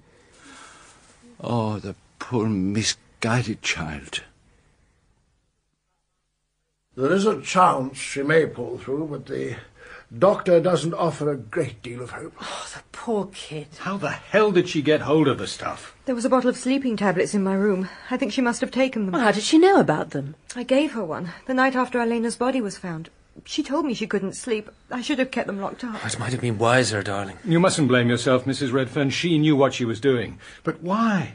What did she mean by that letter? Oh, she can't have killed Arlena. It just isn't possible. I fear it is all too possible, mademoiselle. But I was with her at Gull Cove until a quarter to twelve. You know that. But how do you know? By the evidence of Linda's wristwatch.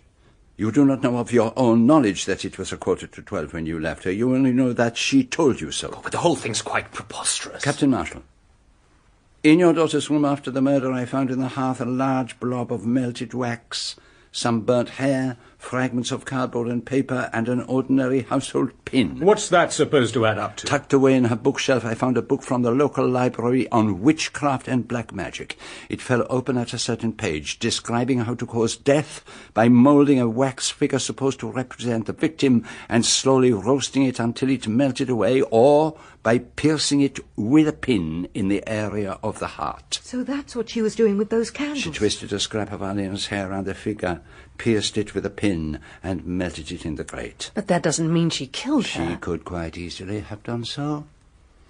If she had changed the hands of her watch, she would have had all the time in the world after Mrs. Redfern had departed to cut across the island, climb down the ladder to Pixie Cove, kill her stepmother, and return by the way she had come. I don't believe Linda killed Arlena. It's absurd. And her letter? I can't account for it. There are two possibilities.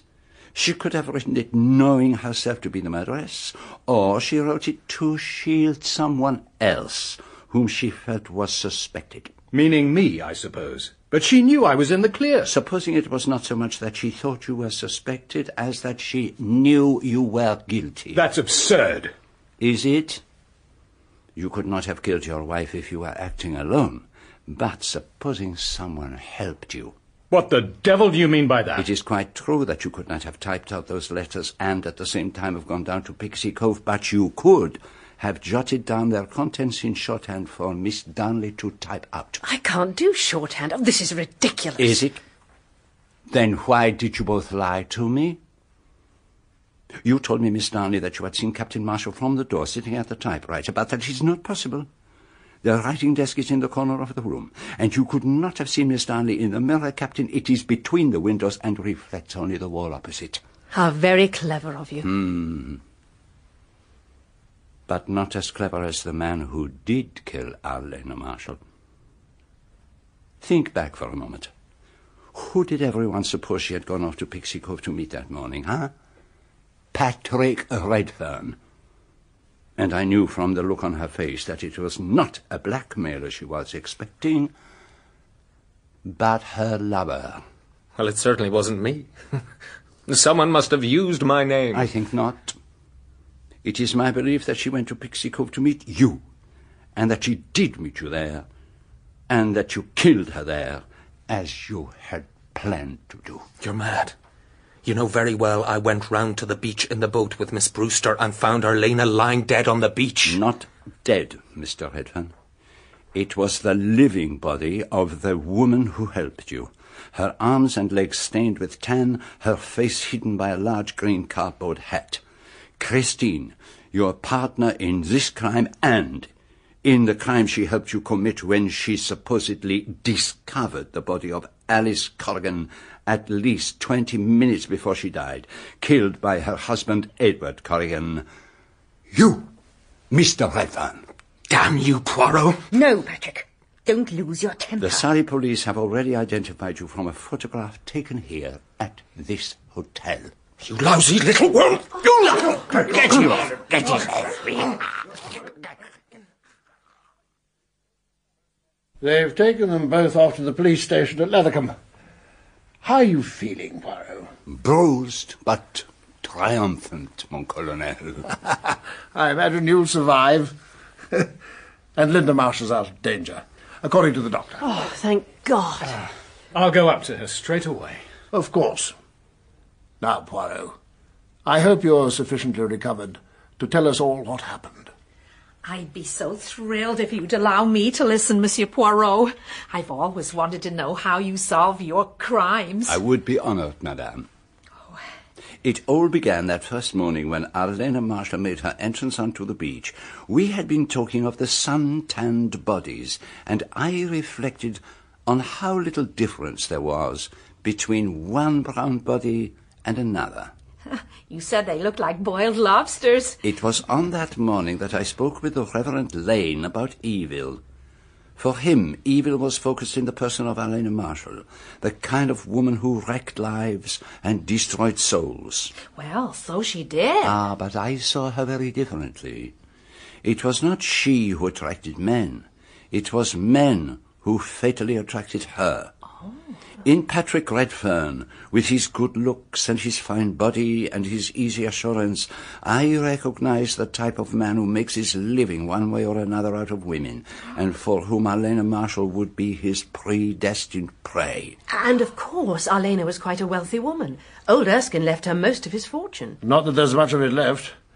Fifteen thousand out of fifty. I have no doubt that Patrick Redfern found it easy enough to induce her to hand over large sums from time to time for investment. But why did he need to kill Arlena? She was the goose that laid the golden eggs. Ah, but that is just the point. He had deprived her of most of her private fortune, and this fact could not be kept from her husband for much longer. And once Captain Marshall started to ask questions... And Christine was in on all this? Oh, yes. None of this could have been done without her. From the time of their arrival here, she played the part of the poor little wife. Frail, helpless, intellectual rather than athletic. Oh, quite an accomplished little actress. Mm, just think of the points she made, one after another. Her tendency to blister, her giddiness at heights. Well, she told Miss Brewster she got stuck on the outside staircase of Milan Cathedral. hmm Everyone spoke of her as a little woman, but she was actually as tall as Arlena Marshall. She told people that she had been a schoolteacher as part of her bookish image. In actual fact, she had been a games mistress, a strong young woman who could run like an athlete and climb like a cat. Hey, just a minute, Monsieur Poirot. Yes, madame. Is that why you arranged our little trip to Dartmoor today, so that you could test her out on that nasty little bridge? How very perceptive of you, madame. People who have a bad head for heights are never comfortable crossing a narrow bridge over running water. Miss Brewster, a genuine sufferer, was rendered quite helpless, but Christine Redfern ran across it without even noticing it. Oh, that's oh, but I, I still want to know exactly how they managed the killing. I will take you through it step by step. Redfern's first act was to slip out very early by the balcony door which you notice, Colonel.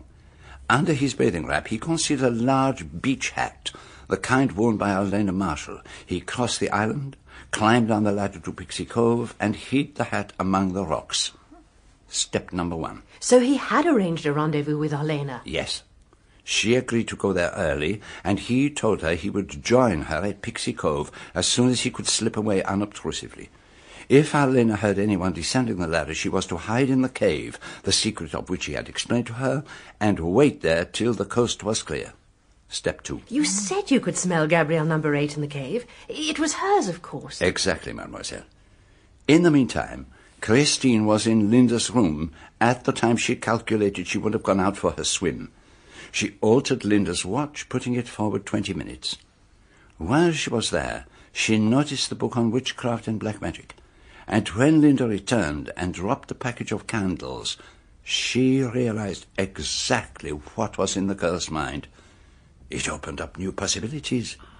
The original scheme had been to throw suspicion onto Kenneth Marshall, hence the fragment of a briar pipe at the bottom of the ladder. Oh, What a ruthless little bitch. Christine went back to her own room, took out a bottle of artificial suntan, applied it carefully, and threw the empty bottle out of the window. Oh, nearly brained Miss Brewster. So that was why you were so obsessed about that bottle. Uh-huh. She then dressed herself in a white bathing suit and then put on a pair of floppy beach pajamas which effectively concealed her artificial suntan. And I put it down to her hopeless dress sense. It also effectively concealed her watch from Linda. At Gull Cove at twenty-five past eleven, she asked Linda what time it was. Linda's watch showed a quarter to twelve. Christine began to pack up her sketching things, and Linda set off for a bathe. As soon as her back was turned, Christine put Linda's watch back to the correct time. She went up the cliff path and ran across the island to the top of the ladder down to Pixie Cove. She stripped off the beach pajamas and climbed rapidly down the ladder. And she must have been the last person Arlena expected to see, her lover's wife. No wonder she hid in the cave. Mm. Christine took the green hat from its hiding place and lay face down on the sand with the hat concealing her face. The timing is perfect. A minute or two later, the boat comes round the point. Remember, it is Patrick who first sees the body and who bends down to examine it. Miss Brewster does not see the face concealed beneath the hat. She sees only a suntanned body. Oh. And because she suffers from vertigo, she has to go the long way back by boat. Christine cuts up the cardboard hat with her scissors and stuffs the pieces into her beach bag, climbs back up the ladder, slips into her floppy beach pajamas, and runs back to the hotel. There is just time for her to have a quick bath and wash off the suntan lotion. I couldn't understand why you were so keen to know who had a bath around twelve o'clock. she burned the pieces of the sun hat in the hearth in Linda's room and added a scrap torn from a calendar, so that it would appear to be a calendar that had been burned. And then she came and joined us for our game of tennis. No wonder she looked a bit flustered. Meanwhile, Patrick had gone back to the cave. Arlena could have seen nothing from there and heard only the faint sound of voices. Patrick called her to tell her that all was clear. She came out, and he strangled her. And that was the end of poor, beautiful Arlena Marshall. Oh, And am I to understand that they played the same game over the Corrigan murder? A very similar game. Again, it involved juggling with time. Christine appeared to be a totally independent witness, a passing lady hiker. She said that she had stumbled upon the body at a quarter to four.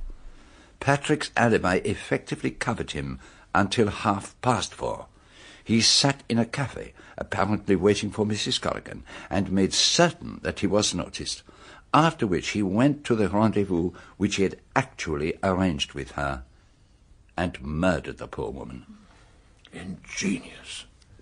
The police had no reason to question the alibi with which Christine had supplied him. And it was the similarity between the two cases, the corpse discovered before the actual time of the murder, that convinced me I was right.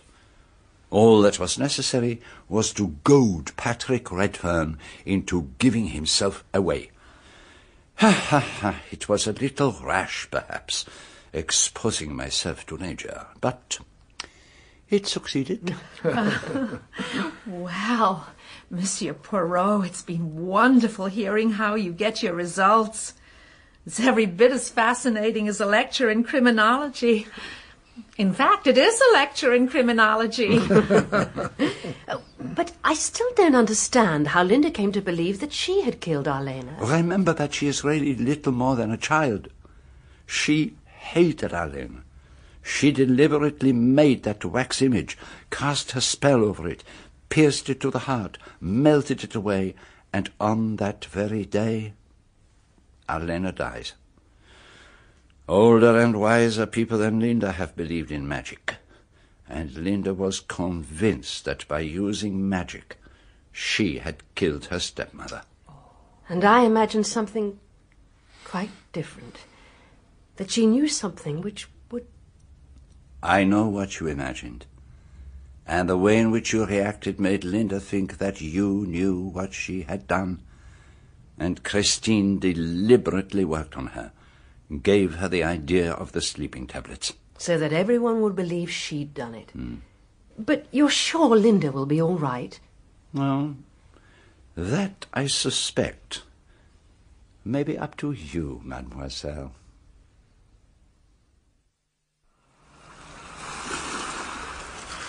But it's just the same as if I had killed her, isn't it? I meant to. It is not at all the same thing. The wish to kill and the act of killing are different things. If, in your bedroom, instead of the wax figure, you had your stepmother bound and helpless, and a dagger in your hand instead of a pin, you would not have pushed it into her heart. I suppose that's true. It was silly, it was childish, but by doing what you did, you took the hatred out of yourself and put it into that little wax figure. And when you burnt it in the fire, you destroyed not your stepmother, but the animosity you bore her. Yes, I did feel a kind of relief at first. But then I got frightened. Ah, well, let it be a lesson. Just make sure you don't hate your next stepmother. My next stepmother? Hmm. Oh, you mean Rosamond?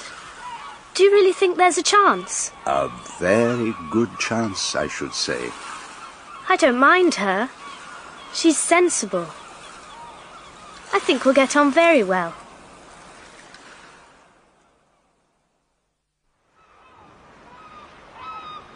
I'll tell you one thing, Poirot.